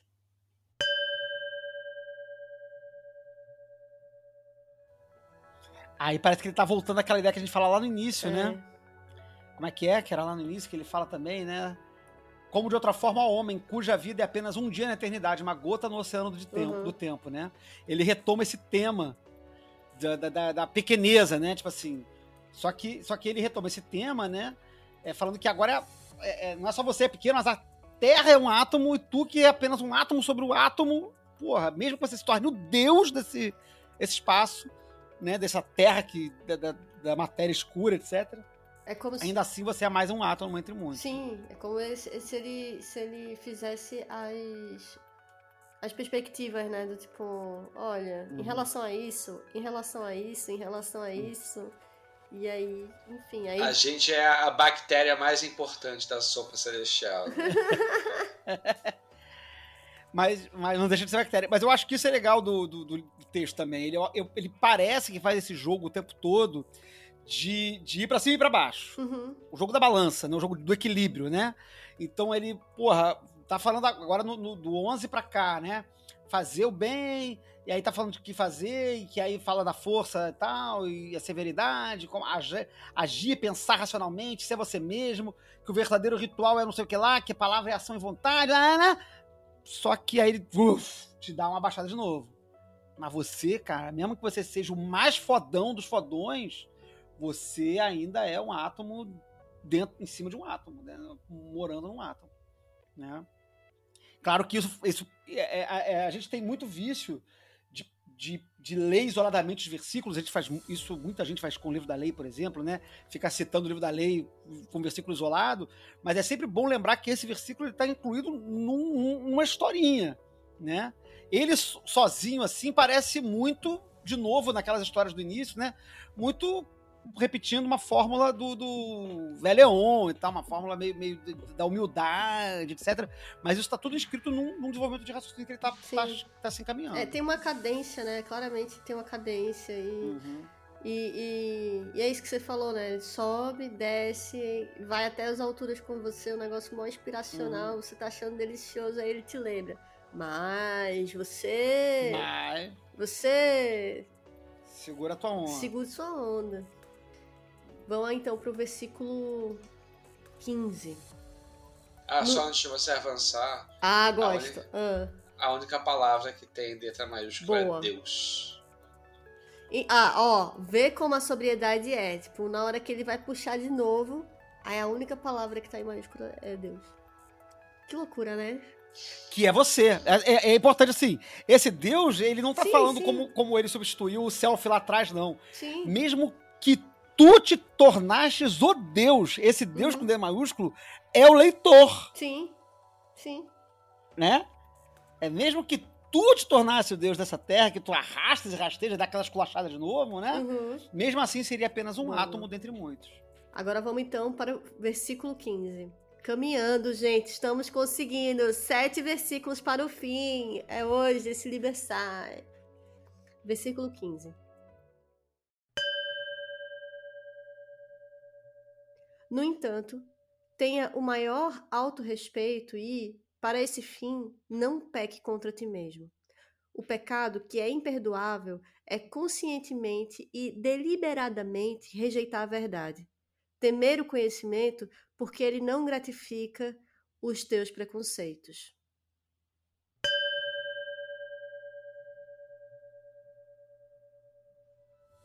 Observar é interessante que ele não colocou a palavra verdade com V maiúsculo. Uhum. Se fosse eu que estivesse escrevendo, eu colocaria. Ah! Mas eu acho que também é legal, assim, né? Eu tava engraçado, tive uma discussão essa semana sobre isso, né? Sobre a a questão da verdade vir do, da razão ou vir dos, dos- das sensações, né? E como, e como tanto uma coisa quanto a outra. Porque a gente, a gente costuma privilegiar muito o conhecimento racional, é, dizendo que ele é imune a às vaidades, né? Enfim, imune a- aos preconceitos, porque ele é racional, então você está utilizando parâmetros racionais, etc, etc. E que os sentidos são mais enganosos, né? Porque os sentidos são variados, enfim, são sujeitos à subjetividade, blá blá blá blá blá. Mas que isso não é tão real, né? A gente tem uma série de, de experiências na história e contemporâneas que mostram que mesmo o, o conhecimento racional, científico, da técnica, da academia, está sujeito também aos preconceitos, aos vícios do preconceito, né? Ou seja, da, da pessoa que faz o experimento só para ter o resultado que queria, né? A gente teve aí na pandemia mil eventos, mil, mil, mil é, é, é, situações que demonstram esse, esse, essa questão, né? Uhum. E não só isso, como na história, você teve aí a frenologia, né? A ciência baseada na, na no, no, achismo do cara lá, Uhum. de que podia saber que a pessoa era criminosa ou não, baseado em traços fa- faciais, que era meramente racismo científico. né? Uhum. É, e, e eu acho É, que. é, eu acho que é disso que ele tá falando sobre rejeitar a verdade, né? Tipo assim, Uhum. é, ficar se escondendo atrás dos seus preconceitos pra achar o resultado que você quer, né? Aham, E eu acho que tem um, um rolê massa que ele fala: tenha o maior autorrespeito. eu acho do caralho. Tem o maior autorrespeito, assim, do tipo. Até agora ele tava dizendo: você respeite, porque não sei o que, não sei o que lá. Aí, no do corpo, ele fala: ah, respeita o teu corpo, teu corpo é importante aqui. E aí ele agora vai falar sobre o seu respeito, o respeito à sua intelectualidade. Não intelectualidade, não, mas, mas essa apreensão do mundo, né? essa apreensão desses É. sentidos e tal. Aí ele fala, tenha. é, como é que é? Até perdi aqui. Ah, Tem o maior autorrespeito. tenha o e maior para esse fim não peque contra ti mesmo. Sim, e, e aí. E aí cai nesse negócio que você tava falando. E eu acho que isso é muito também dessa, dessa investigação que a gente faz enquanto pessoa que tá estudando magia. Que é tipo, se respeite, respeita as coisas que você tá sentindo, respeita as coisas que você tá vendo. É tipo, não, não, não, não caia na, na, no rolê de, de, de cair no abismo e abraçar tudo e não sei o quê. Mas é, é, respeite o que você tá vivendo. É de novo, é de novo, é de novo o argumento do auto do, a, a advertência contra o auto-engano. Novamente ele está falando sobre o perigo do auto-engano Sim, numa outra num outro lugar, né? Mas ele tá repetindo de novo, volta contra Uhum. isso, né? De novo contra isso. sim, É, é, ainda é uma advertência contra a vaidade, Sim. contra, contra o poder do fraco que, que o fraco tem contra você, sobre você, sobre suas fraquezas e tal. uhum, Ele ainda tá falando disso, né? Uhum. Tá voltando a falar disso. sim. Só que em outro lugar agora, né? Fala aí, Max. É, porque eu acho que esse, essa parte, ele, ele fala talvez de uma forma mais íntima, né? Porque, assim, pra- pra mim, pelo menos, é muito familiar é, a ideia de quantas coisas a gente faz da nossa vida.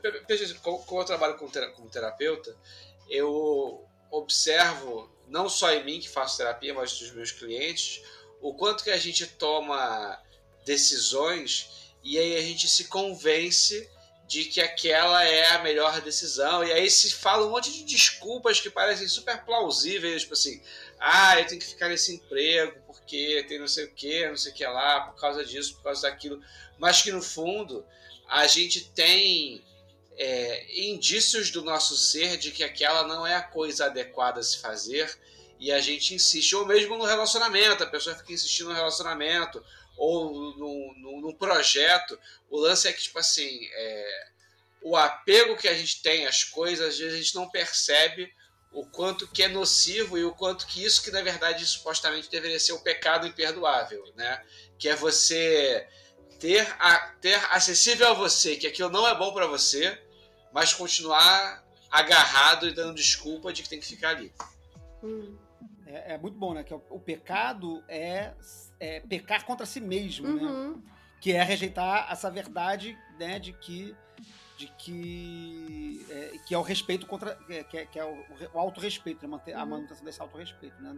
Não pecar contra ti é, deli, é deliberada, pecar contra si mesmo é deliberadamente rejeitar a verdade, né? Porque ela não gratifica os preconceitos próprios. é, essa, essa ah, começou a ficar. É, começou a ficar forte. aqui. 16. Versículo 16, chegando aí no versículo 16.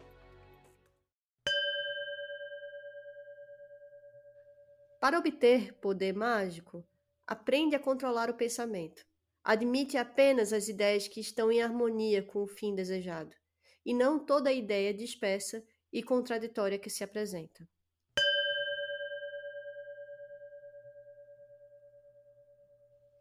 É, as palavras que estão em maiúsculo, é, no último versículo a gente não teve nenhuma palavra em maiúsculo, mas nesse a gente tem. Poder mágico tá em maiúsculo e ideia também tá.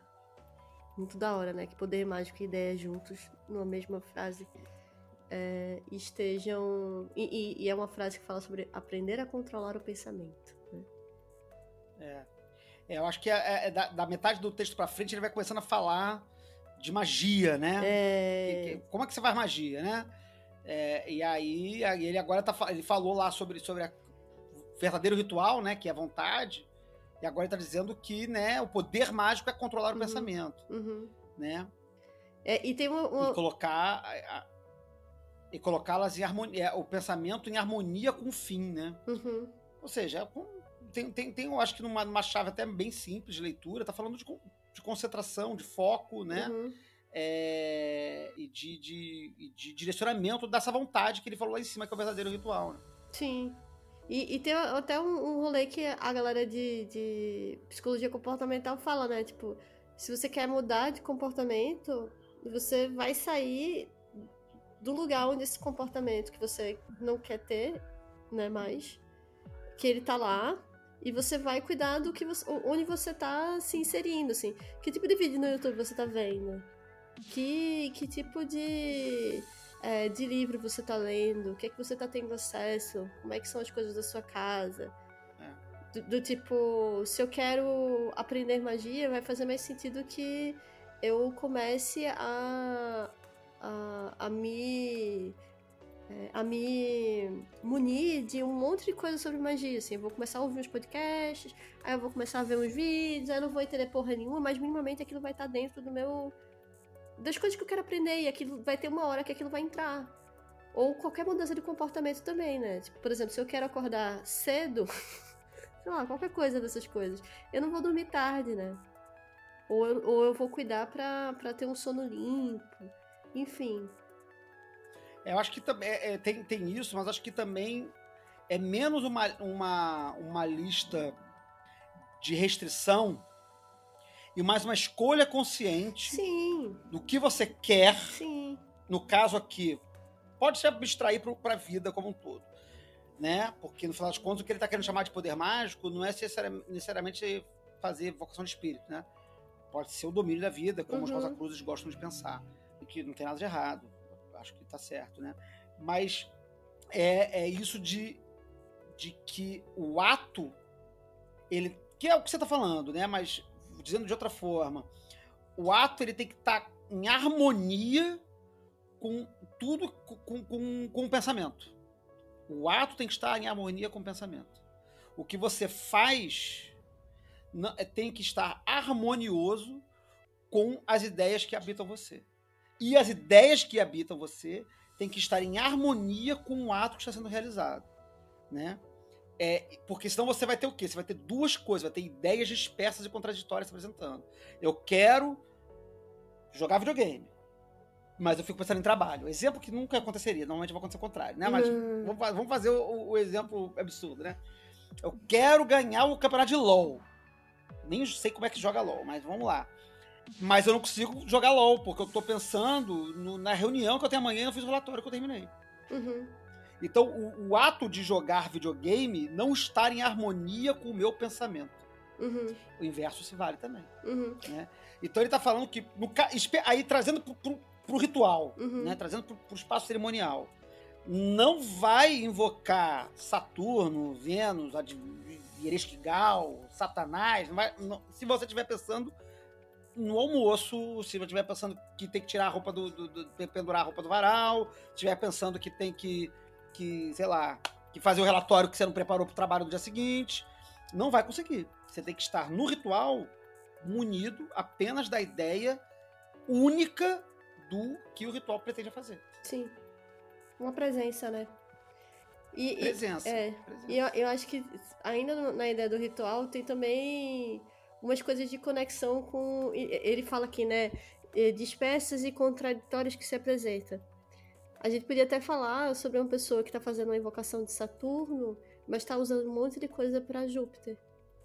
Aí você É, não vai nunca. tem a ver também. Você não vai nunca O, o- conseguir. o próprio, o próprio ambiente. Ou, ou, ou mais, mais, porra, mais, mais, mais material ainda, né? A pessoa vai fazer a cerimônia no quarto, por exemplo, onde nós, a maioria de nós fazemos, né? Que quase ninguém tem a, a, a- facilidade de ter um templo à sua disposição para você fazer seus rituais maravilhosos no templo. A gente faz em casa, na sala, no quarto e tal. E o quarto é uma bagunça. Sim. tá sujo, Sim. O altar tá zoado, cheio de resto de incenso, né?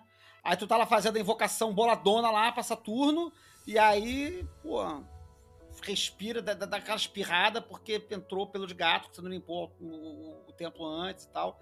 Né? Então também tem a ver com isso. Né? O templo também é essa expressão. O templo, as armas mágicas, são todas extensões do magista. Né? O templo é uma extensão do corpo. O, o templo é literalmente, literalmente é uma expressão forte. Né? Assim, magicamente falando, o corpo, o, o, templo é a extensão do corpo do magista. Uhum. É, é, o corpo do magista no espaço. Uhum. Né? Assim como o pantáculo.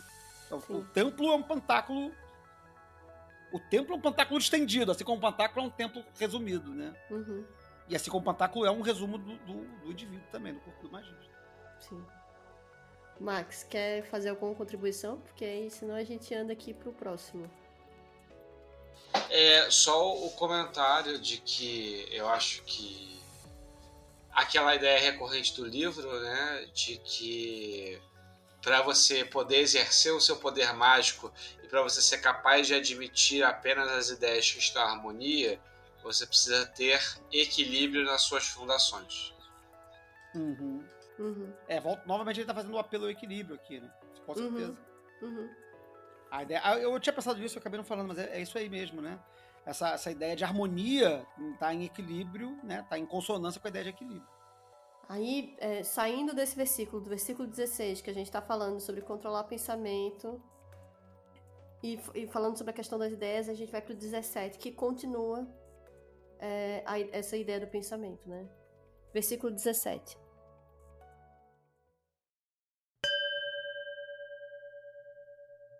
Pensamento fixo é um meio para um fim. Portanto, preste atenção ao poder do pensamento silencioso e da meditação. O ato material é apenas a expressão externa do teu pensamento, e por isso foi dito que pensar tolice é pecado. Pensamento é o início da ação. E se um pensamento casual pode produzir muito efeito, o que o pensamento físico, o que o pensamento fixo não pode fazer?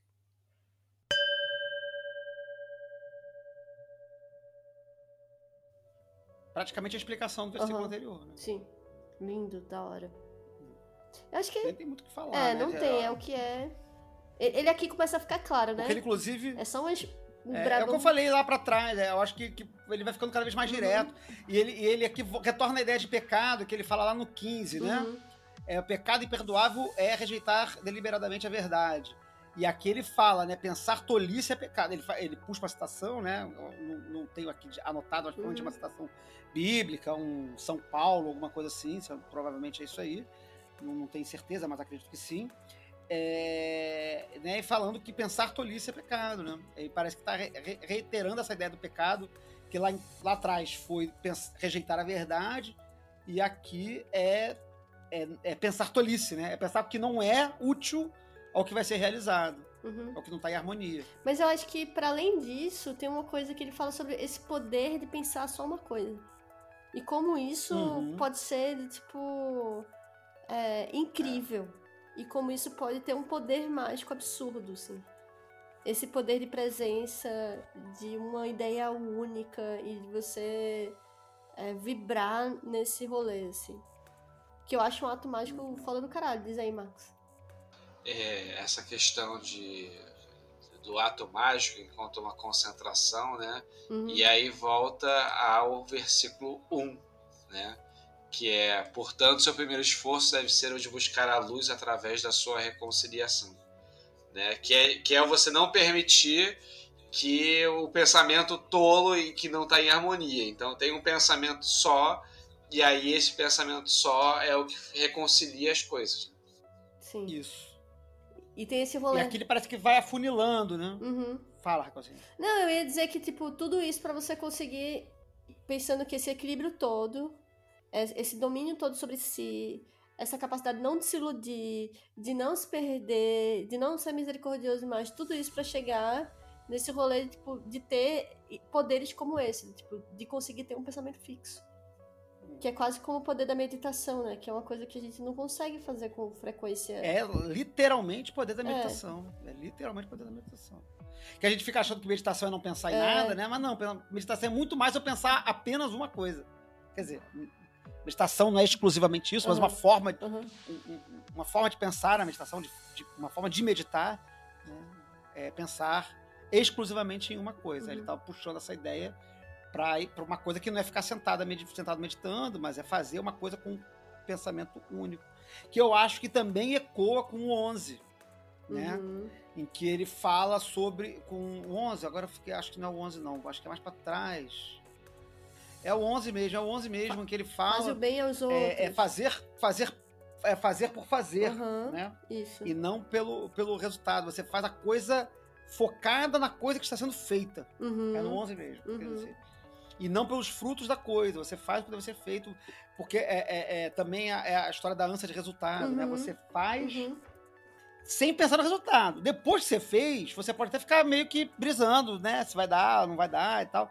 Embora também não seja desejável. Mas você faz. Você faz. Aí, como o Krenak falou, né? é- é, a, a- a colheita é uma consequência do plantio. Uhum. Você não espera. Você não espera a colheita. Claro que na prática a gente sabe que se tiver um tempo merda, pode dar ruim e tal. Mas a ideia é essa, de que é, se você plantou, a colheita é uma consequência. Você não faz porque vai colher, você planta e vai colher depois. Desse, desse aqui, a gente, só, a gente não tem nenhuma palavra em, em maiúsculo, viu? Não tem. Tá tudo. Só se no início pensam, ele, ele começa duas, pala- duas frases com pensamento. Pensamento. É, Mas mas, não- mas eu acho que também no inglês, originalmente, também tá assim. Mas eu acho que esse aqui também é bem, bem objetivo, né? Ele não, não é um, um grande enigma, a gente não fica brisando aqui, é o que é. não, assim. é bem direto, é bem direto. Sim. E aí, saindo do 17, a gente chega no 18, que aí ele volta de novo a falar sobre equilíbrio. A gente acabou de falar sobre o poder da concentração, o poder da ideia fixa, o poder não sei o que, não sei o que lá. E aí a gente chega no 18, que diz. Portanto, como já foi dito, estabelece-te firmemente no equilíbrio das forças, no centro da cruz dos elementos, aquela cruz de cujo centro a palavra criativa proferiu no nascimento do universo alvorecendo.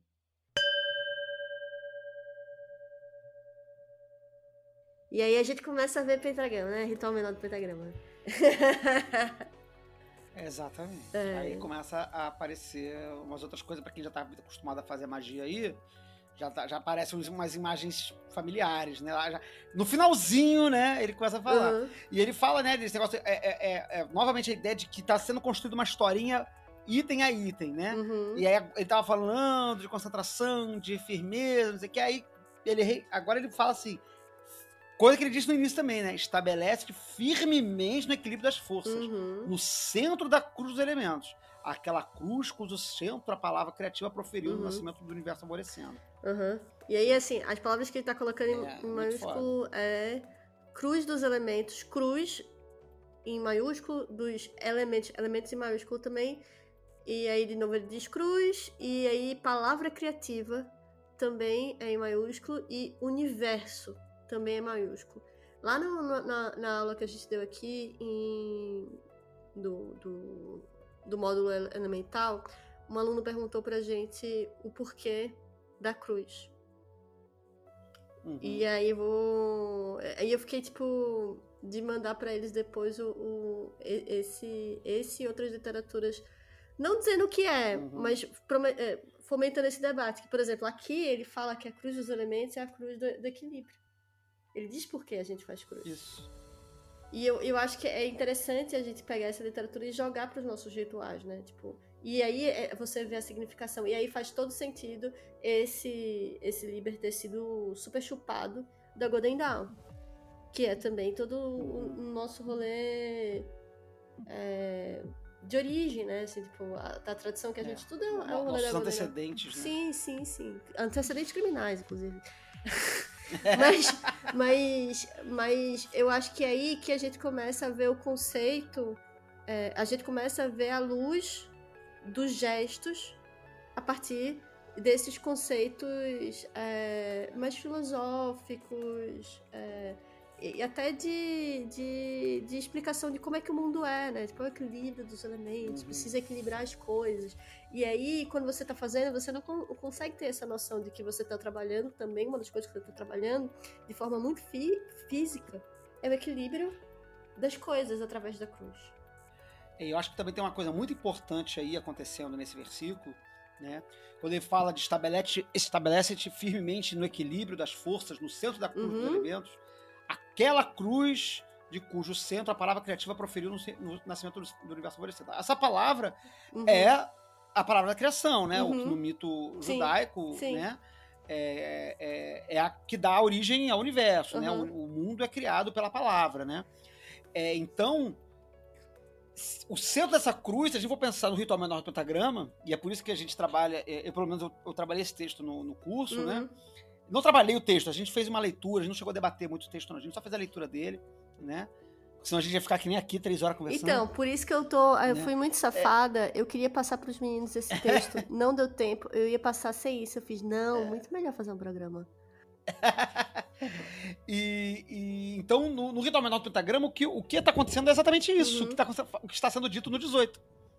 Se você pensar o ritual uhum. menor do pentagrama como esse versículo 18, uhum. em que você, no ritual menor do pentagrama, você está se estabelecendo firmemente no centro do universo, na origem do universo, olha como você se coloca num, num espaço muito mais uhum. poderoso do que a gente, a, a gente geralmente pensa quando está falando Sim. de ritual menor do pentagrama. Sim.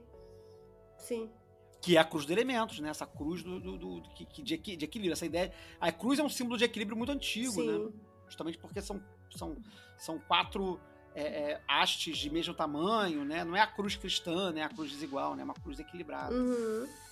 E, e, de braços é, iguais. E eu acho que a gente fica, às vezes, pensando no RMP como uma coisa muito individual. Acho que a gente até falou isso no último programa mas eu acho que o RMP ele tem um sentido, e, assim, e dentro desse texto que a gente está vendo, que ele é todo elemental, várias ideias e tudo mais sobre esse balanço, mas de certa forma também é, é a terra em que a gente vive, né? É a terra.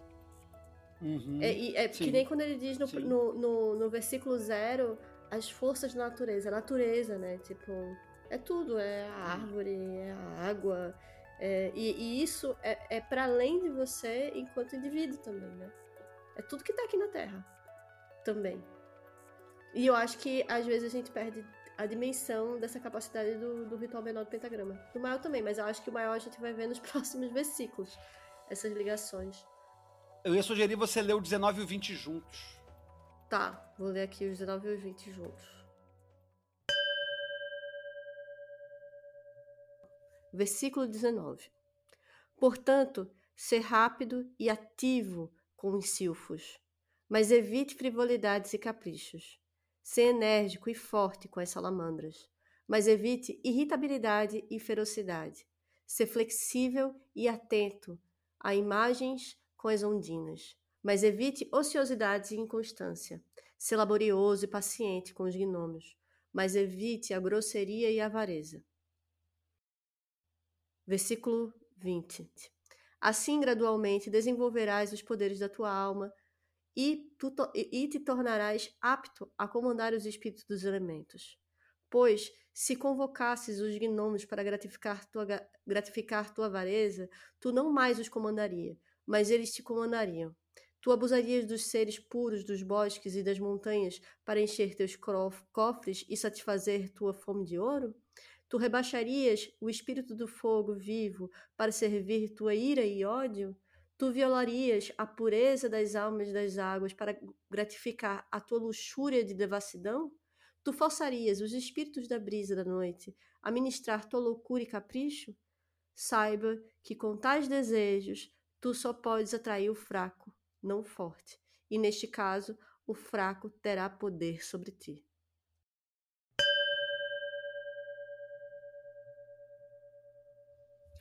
É lindo. Isso aí, pra mim, é coroa do texto, é cara. Lindo. Essa parte.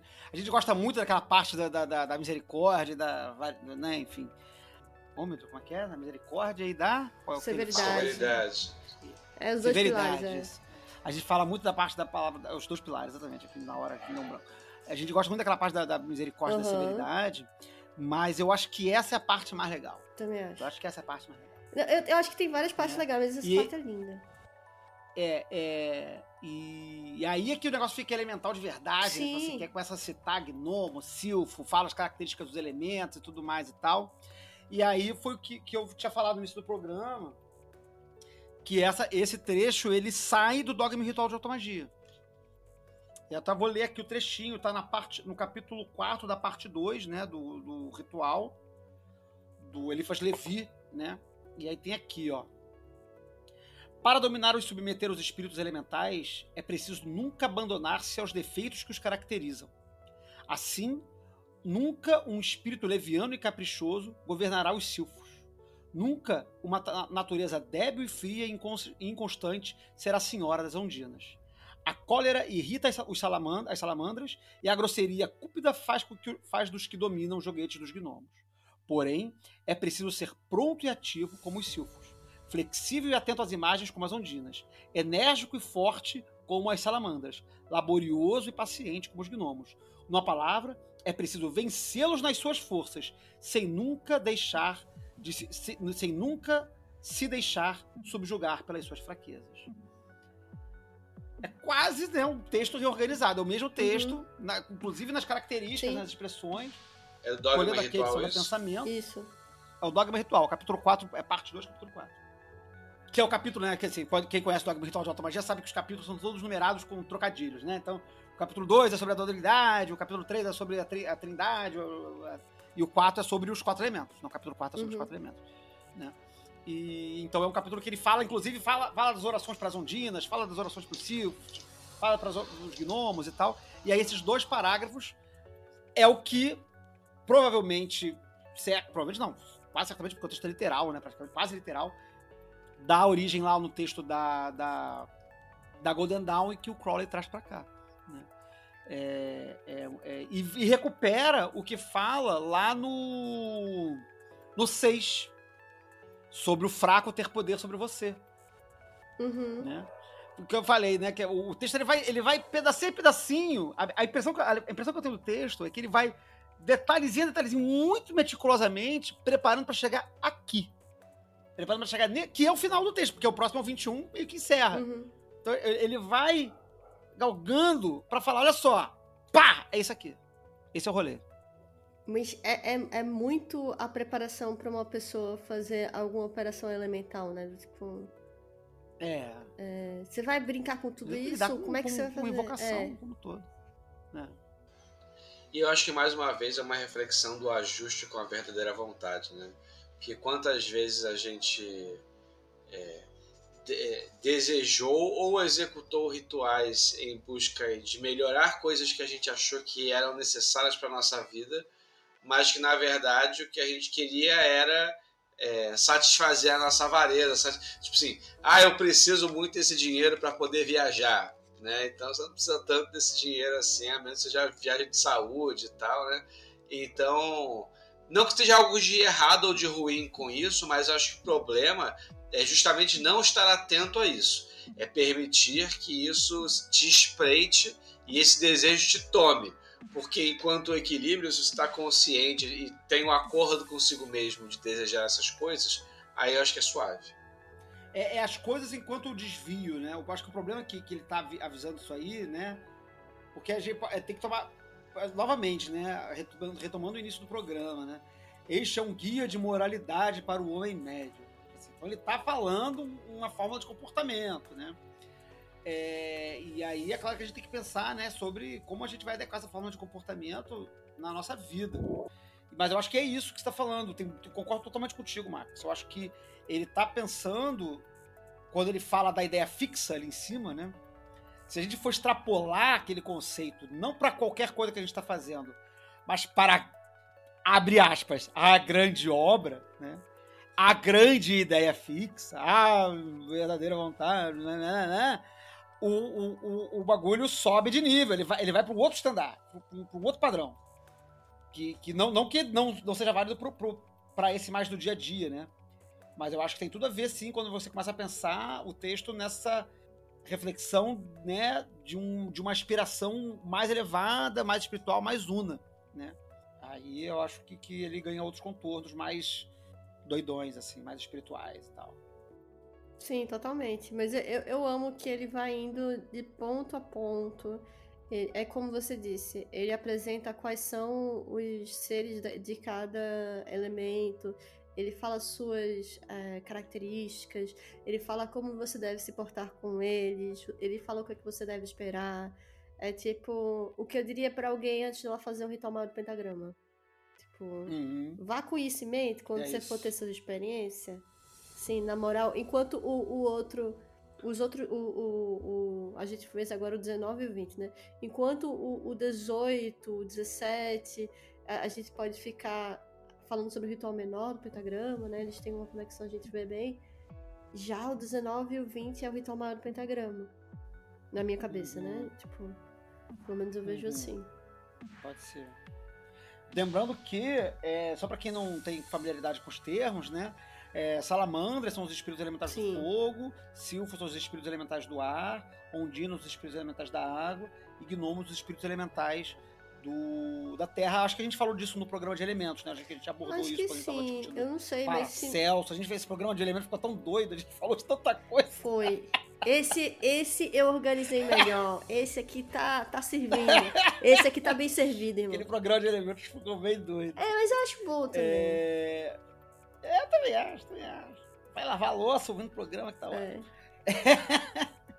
Mais algum, algum comentário aí do 19? Eu acho que tem. Eu, o, o comentário que eu faria era esse que eu falei mais pra cima, que eu acho que aqui ele também tá falando sobre essas forças da natureza, as forças que regem o mundo. Ele fala muito, né, nesse texto, uhum. sobre o mundo, que o mundo vai agir sobre você, uhum. e você precisa agir sobre o mundo, ter sabedoria com o mundo e tal. Que é uma coisa que a gente. É às vezes perde de vista quando se relaciona com é, o ritual menor do pentagrama e o ritual maior, que você fica achando que você está só naquele campo imediato, que na verdade você está abrindo sua possibilidade para também falar com esse mundo, esse mundo que você está imediato, uhum. dos elementos, dessa natureza, e conversar com é, esses ambientes também, para além de si, né? E é, e é foda, porque ele fica sempre fazendo esse jogo para você falar com o, a natureza, o universo lá fora, com as forças da natureza, você precisa estar tá bem equilibrado, senão, senão você não vai aguentar o tranco, irmão. Porque as, pessoas, as coisas vão te iludir, você não vai conseguir ler, você tem que ter sabedoria, tem que ter equilíbrio. Sem equilíbrio, você vai ficar perdido. Desarmonioso. Desarmonioso. Acho que é isso, né? Marcos quer falar alguma coisa, você Flavinho quer falar alguma coisa, porque estamos caminhando para o 11 versículo e final. Vigésimo primeiro! Vigésimo primeiro, perdão. Vigésimo é, primeiro versículo e final também. Depois de. Olha, gente, gente, vocês que estão ouvindo aí, eu queria dizer que talvez vocês ouçam com muita edição, mas a gente já tá indo a 3 horas e meia, tá? Deus sabe como é que o Meg vai fazer esse, a edição desse Disputando programa. com o, o, o, o, Deus, qual é aquele podcast gigante? O, xadrez verbal. Estamos disputando com xadrez Porra, verbal. Isso aí a pessoa vai gastar uns quatro dias para ouvir esse, esse nosso episódio. É, vai ouvindo devagarzinho. É, vai ouvindo onde. Falando no final, depois de três horas de programa. Vai ouvindo devagarzinho. Vigésimo primeiro versículo. Não aceita na verdadeira religião. Portanto, tome cuidado para que não blasfemes o nome pelo qual outro conhece seu Deus. Pois se tu fazes isso em Júpiter, tu blasfemará Yod-Revolver, e em Osíris, Yashua. Pedi, e vós tereis. Procurai, e vós encontreis. Batei, e será aberto para vós.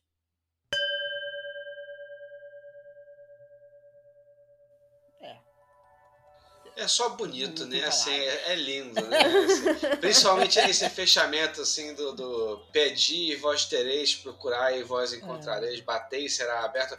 Porque é, é, é, o lance que a gente vem falando da construção do texto, né? Então, ele vai constantemente te falando assim: olha, se você conseguir achar esse ponto sutil, que é o ponto de equilíbrio, é o ponto onde tem a balança e tal, não sei o que, vai ficar tudo bem que você pode achar que está sofrendo e tal, não sei o que, mas vai ficar tudo bem se você conseguir achar esse meio. E aí no final, esse vai ficar tudo bem, ele acaba sendo tão intenso que assim, o que você for buscar na iniciação, a porta vai abrir, contanto que você esteja ali equilibrado. Não, e o que eu ia dizer também é que, tipo, é interessante que ele fala também que, tipo, não aceita na verdadeira religião, né? Tipo, ele tá dizendo que, tipo, não, não existe um único Deus, não existe só uma visão. não- Ele tá, inclusive, dizendo assim, não blasfeme porque as coisas são conectadas, assim, as coisas se conectam, né? Júpiter e revolver Osíris, e aí ele faz as, as ligações entre os deuses também. E, e também pro cara ficar atento, assim, tipo, porque ele pode estar, tipo, blasfemando por uma coisa que ele, ele é. Ele tá ali naquele mesmo caminho. Tipo, se você curte Osíris, não blasfeme o outro. Mesmo não sendo o seu caminho, porque talvez eles sejam a, a mesma intensidade, a mesma vibração, enfim, como a gente quiser chamar. O plot twist Ah, desse fechamento aí, ah, pra quem é distraído, ah. quem tá ouvindo aí, ouviu, talvez, talvez alguém na audiência já tenha, já tenha sacado, né? Isso é uma citação direta do Evangelho. A frase final. Pedi e vós tereis, Ah, procurai e sim. vós encontrareis, Sim, batei sim, é e será aberto para vós. É, É, verdade. é- parêntese de Jesus Cristo. Parêntese Ó, não, é, aqui- é- é aspas de Jesus Cristo. Não, isso aqui é. Tá? Isso aí tá no, no Evangelho de Mateus, no Evangelho de Lucas, eu não sei se tá nos quatro não, porque eles têm ver, diferença. Vamos entre si. procurar aqui. Mas eu peguei aqui, rapidinho aqui, Mateus 7, Ah, é, capítulo 7, é, e aí tá aqui, é, versículo 7. Pedi e vos será dado, procurai e encontrareis, batei e a porta vos será aberta. Pois todo aquele que pede, recebe. Quem procura, encontra. E quem bate, a porta será aberta. Então isso aí, é, eu sei que eu sei que essa mesma passagem aparece nos outros evangelhos, né? Eu- em Lucas eu sei que aparece, eu não sei se, se nos outros dois também aparece, mas provavelmente sim. Mas é literalmente Jesus Cristo aí que ele acabou de citar, né? O Yeshua, que a, que a Raquelzinha leu ali como é, se tiveres blasfemando Osíris, né, estará, estará é, é, é, ofendendo, né? Blasfemando Uhum. também Yeshua, né? E ele faz essa, essa não é não é à toa que ele faz essa ligação Uhum, entre Osíris e Yeshua, né? Enquanto enquanto divindades Uhum. que morrem e retornam, né? uhum. É, é, é, é o parêntese que, que é comum para o pensamento da, da Ordem Hermética da Aurora Dourada, né? A Golden Dawn fazia esse paralelo direto de Osíris com Jesus e tal. Não só eles, mas enfim, acontecia. Assim como também associar é, Júpiter com, com, com Jeová, né? O deus da criação e tal. Com o deus, o deus da criação judaico. né? Então é, é, é- é curioso, né? Porque o Crowley poderia ter tirado isso, né? Uhum, já que ele tá interpretando o texto, né? Mas ele não tira uhum. ele mantém lá. E, e eu, eu até eu pegar aqui no final, é exatamente o texto que vem no, no texto lá da Golden Dawn. É, o texto em inglês é exatamente esse, inclusive com referência a Yod Revoré, é, Júpiter Yod Revoré e Osíris e Ereshua. Uhum. Né? Ele faz o mesmo paralelo no texto original da Golden Dawn. E depois, e aí, só que aí vem, vem com as aspas, né? É, é, o que, no, o que no, no Liber Libre não tem, porque no original vem peça a Deus e vós terás, né? Procura e vós encontrarás. Bata e vós será aberta, vós será aberta. Ele novamente opta por tirar Deus do, do, do- texto, Uhum. aqui, né? Porque ele tá colocando Deus como um, um Deus é, fixo, né? Um Deus, um Deus no céu, né? É, um Deus determinado, né? Enquanto ele tá falando né, de, de uma indeterminação. Mas ele ainda assim mantém a citação diretamente de- do, do, do JC aí, para fechar o textinho. Então, para as alunas do curso de magia elemental que ficavam reclamando que isso aqui é catecismo, vocês É estão verdade. certos. É verdade. É verdade. É tudo reformulação. Mas é, é assim, tirando a. a para além de tirar onda, a gente teve também é, pessoas que, que não. Não se. O RMP é bem cristão, né? E outros rituais também, tipo hexagrama. Cristão não, né? É, judaico, né? É, mas é que com que a gente. o- Com que a gente. O hexagrama é mais é, cristão. sim, tá, o é, hexagrama é mais que- cristão. é, o- é, hexagrama é bem cristão. Mas enfim, com essa. Com essa ideia judaica cristã que a gente que é o que a gente come, a gente não come o judaísmo puro, né, no Brasil, a gente come Não, nada. a gente é. come cristianismo. Que aí por sua vez fez outra É, o hermetismo não come é, judaísmo Pois puro, é. né, na verdade. né? O hermetismo come o judaísmo misturado com o Justamente. cristianismo e Mas assim, aí, é, aí a pessoa ficou. Ficou, tipo, achando estranho, assim. Porque a, a- a- aquela. Aquela. aquelas entidades para ela eram muito cristãs. Ela ficou, que, que, que. Mas eu acho interessante que se a gente fala, a gente vê nesse texto aqui o que, que ele tá dizendo, né? Que tipo, ele tá dizendo que as forças são das mesmas potências. E que, Uhum. que de alguma forma existe uma correlação. Então, do tipo. É, pra gente não, não também não, não. Pra gente se ligar nisso também. Que, que é o que a gente faz o tempo inteiro, né? Essas correlações. E jogando uma camada em cima da outra dessa cebola muito louca. Acho maneiro ele dizer também que não aceita na verdadeira religião, Sim. né? Ou seja, ele tá, ele tá implicando, Uhum. né, que existe uma, uma, uma verdadeira religião, né? Tipo assim, uma E ele não usa maiúscula, que ele poderia ter usado Verdade. maiúscula para implicar que essa verdadeira religião é um, é um- Existe uma certa literalidade do que ele quer dizer nessa verdadeira Uhum. religião, mas ele não usa, ele bota, deixa as letras minúsculas, né? Nem seita, nem verdadeira Uhum. religião. Ele só bota aqui em É, ele só bota letra maiúscula em Deus. É, só os deuses. É, nos nomes das divindades e, e, e Deus, tá palavra sim, Deus. sim. É, então, mas ele dá a entender que existe essa espiritualidade verdadeira, vamos dizer, essa- que é essa verdadeira religião, que ela não é sectária, né? Ela não, não se ela é indistinguível, né? Uhum. Então, não blasfemar um pelo outro, né? E é, e é curioso como ele vai fechar isso depois de fazer essa longa digressão Uhum. ali do- do- dos elementos, né? Sim. Pra respeitar. Ele vai. é, e, e, novamente a ideia de, de que o texto vai se desenvolvendo cada vez para um lugar mais elevado, né?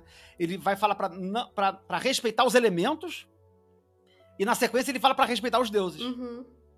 E tá amarrando, né, de um versículo para o outro, o, o mundo sublunar, o mundo, o mundo terrestre, o mundo material, Uhum. né, o mundo da matéria, etc, que são o mundo dos elementos, mas também respeitar o mundo ultralunar, o mundo dos espíritos, o mundo dos deuses, porque você não sabe, né, pelo qual, pelo qual o outro conhece seu Deus.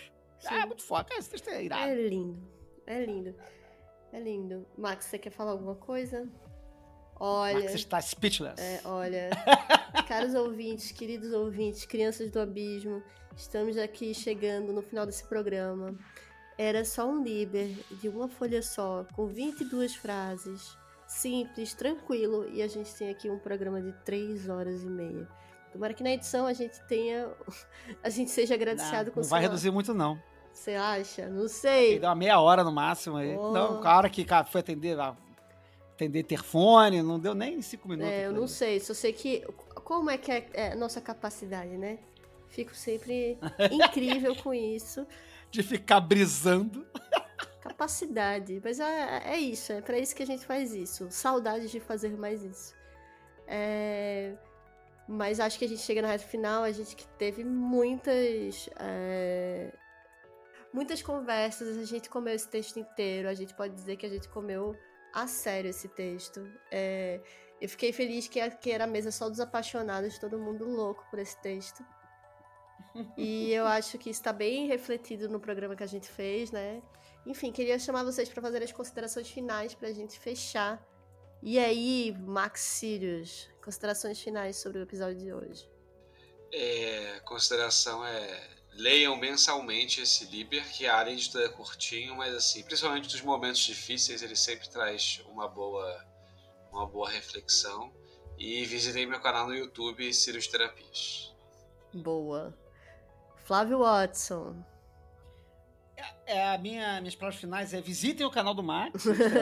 não deixem de visitar. Tem vídeos muito bons, são ótimos. E também ia, é, o Max roubou as minhas palavras, assim, eu, eu ia dizer a mesma coisa, assim, releiam esse texto. Agora que vocês. Você, pe- pessoa corajosa, que atravessou esse programa inteiro e chegou até aqui, Porra, foi longe. parabéns, por, parabéns pela sua persistência, porque você é a pessoa que certamente está descrita nesse texto como uma pessoa focada.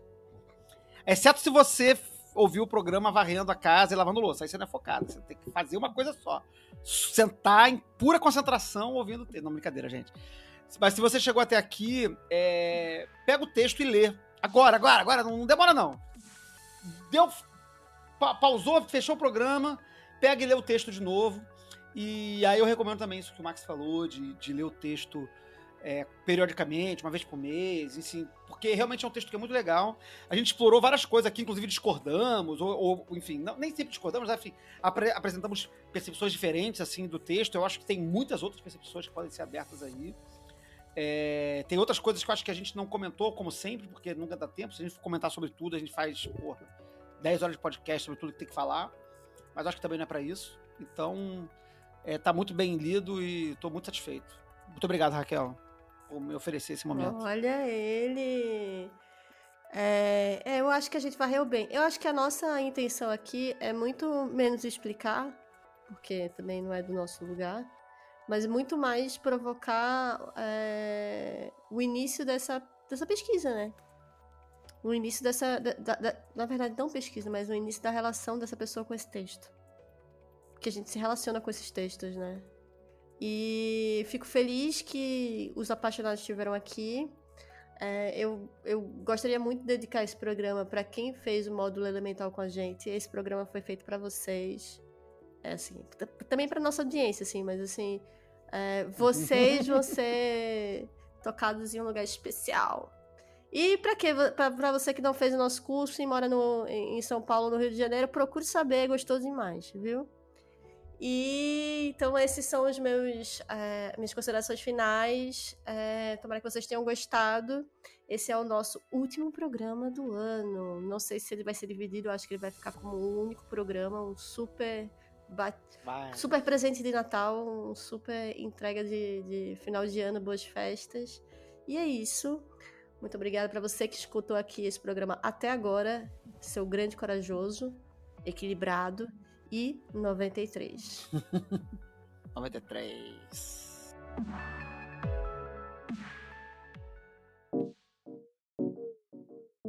Editado por Dodô de Patinete.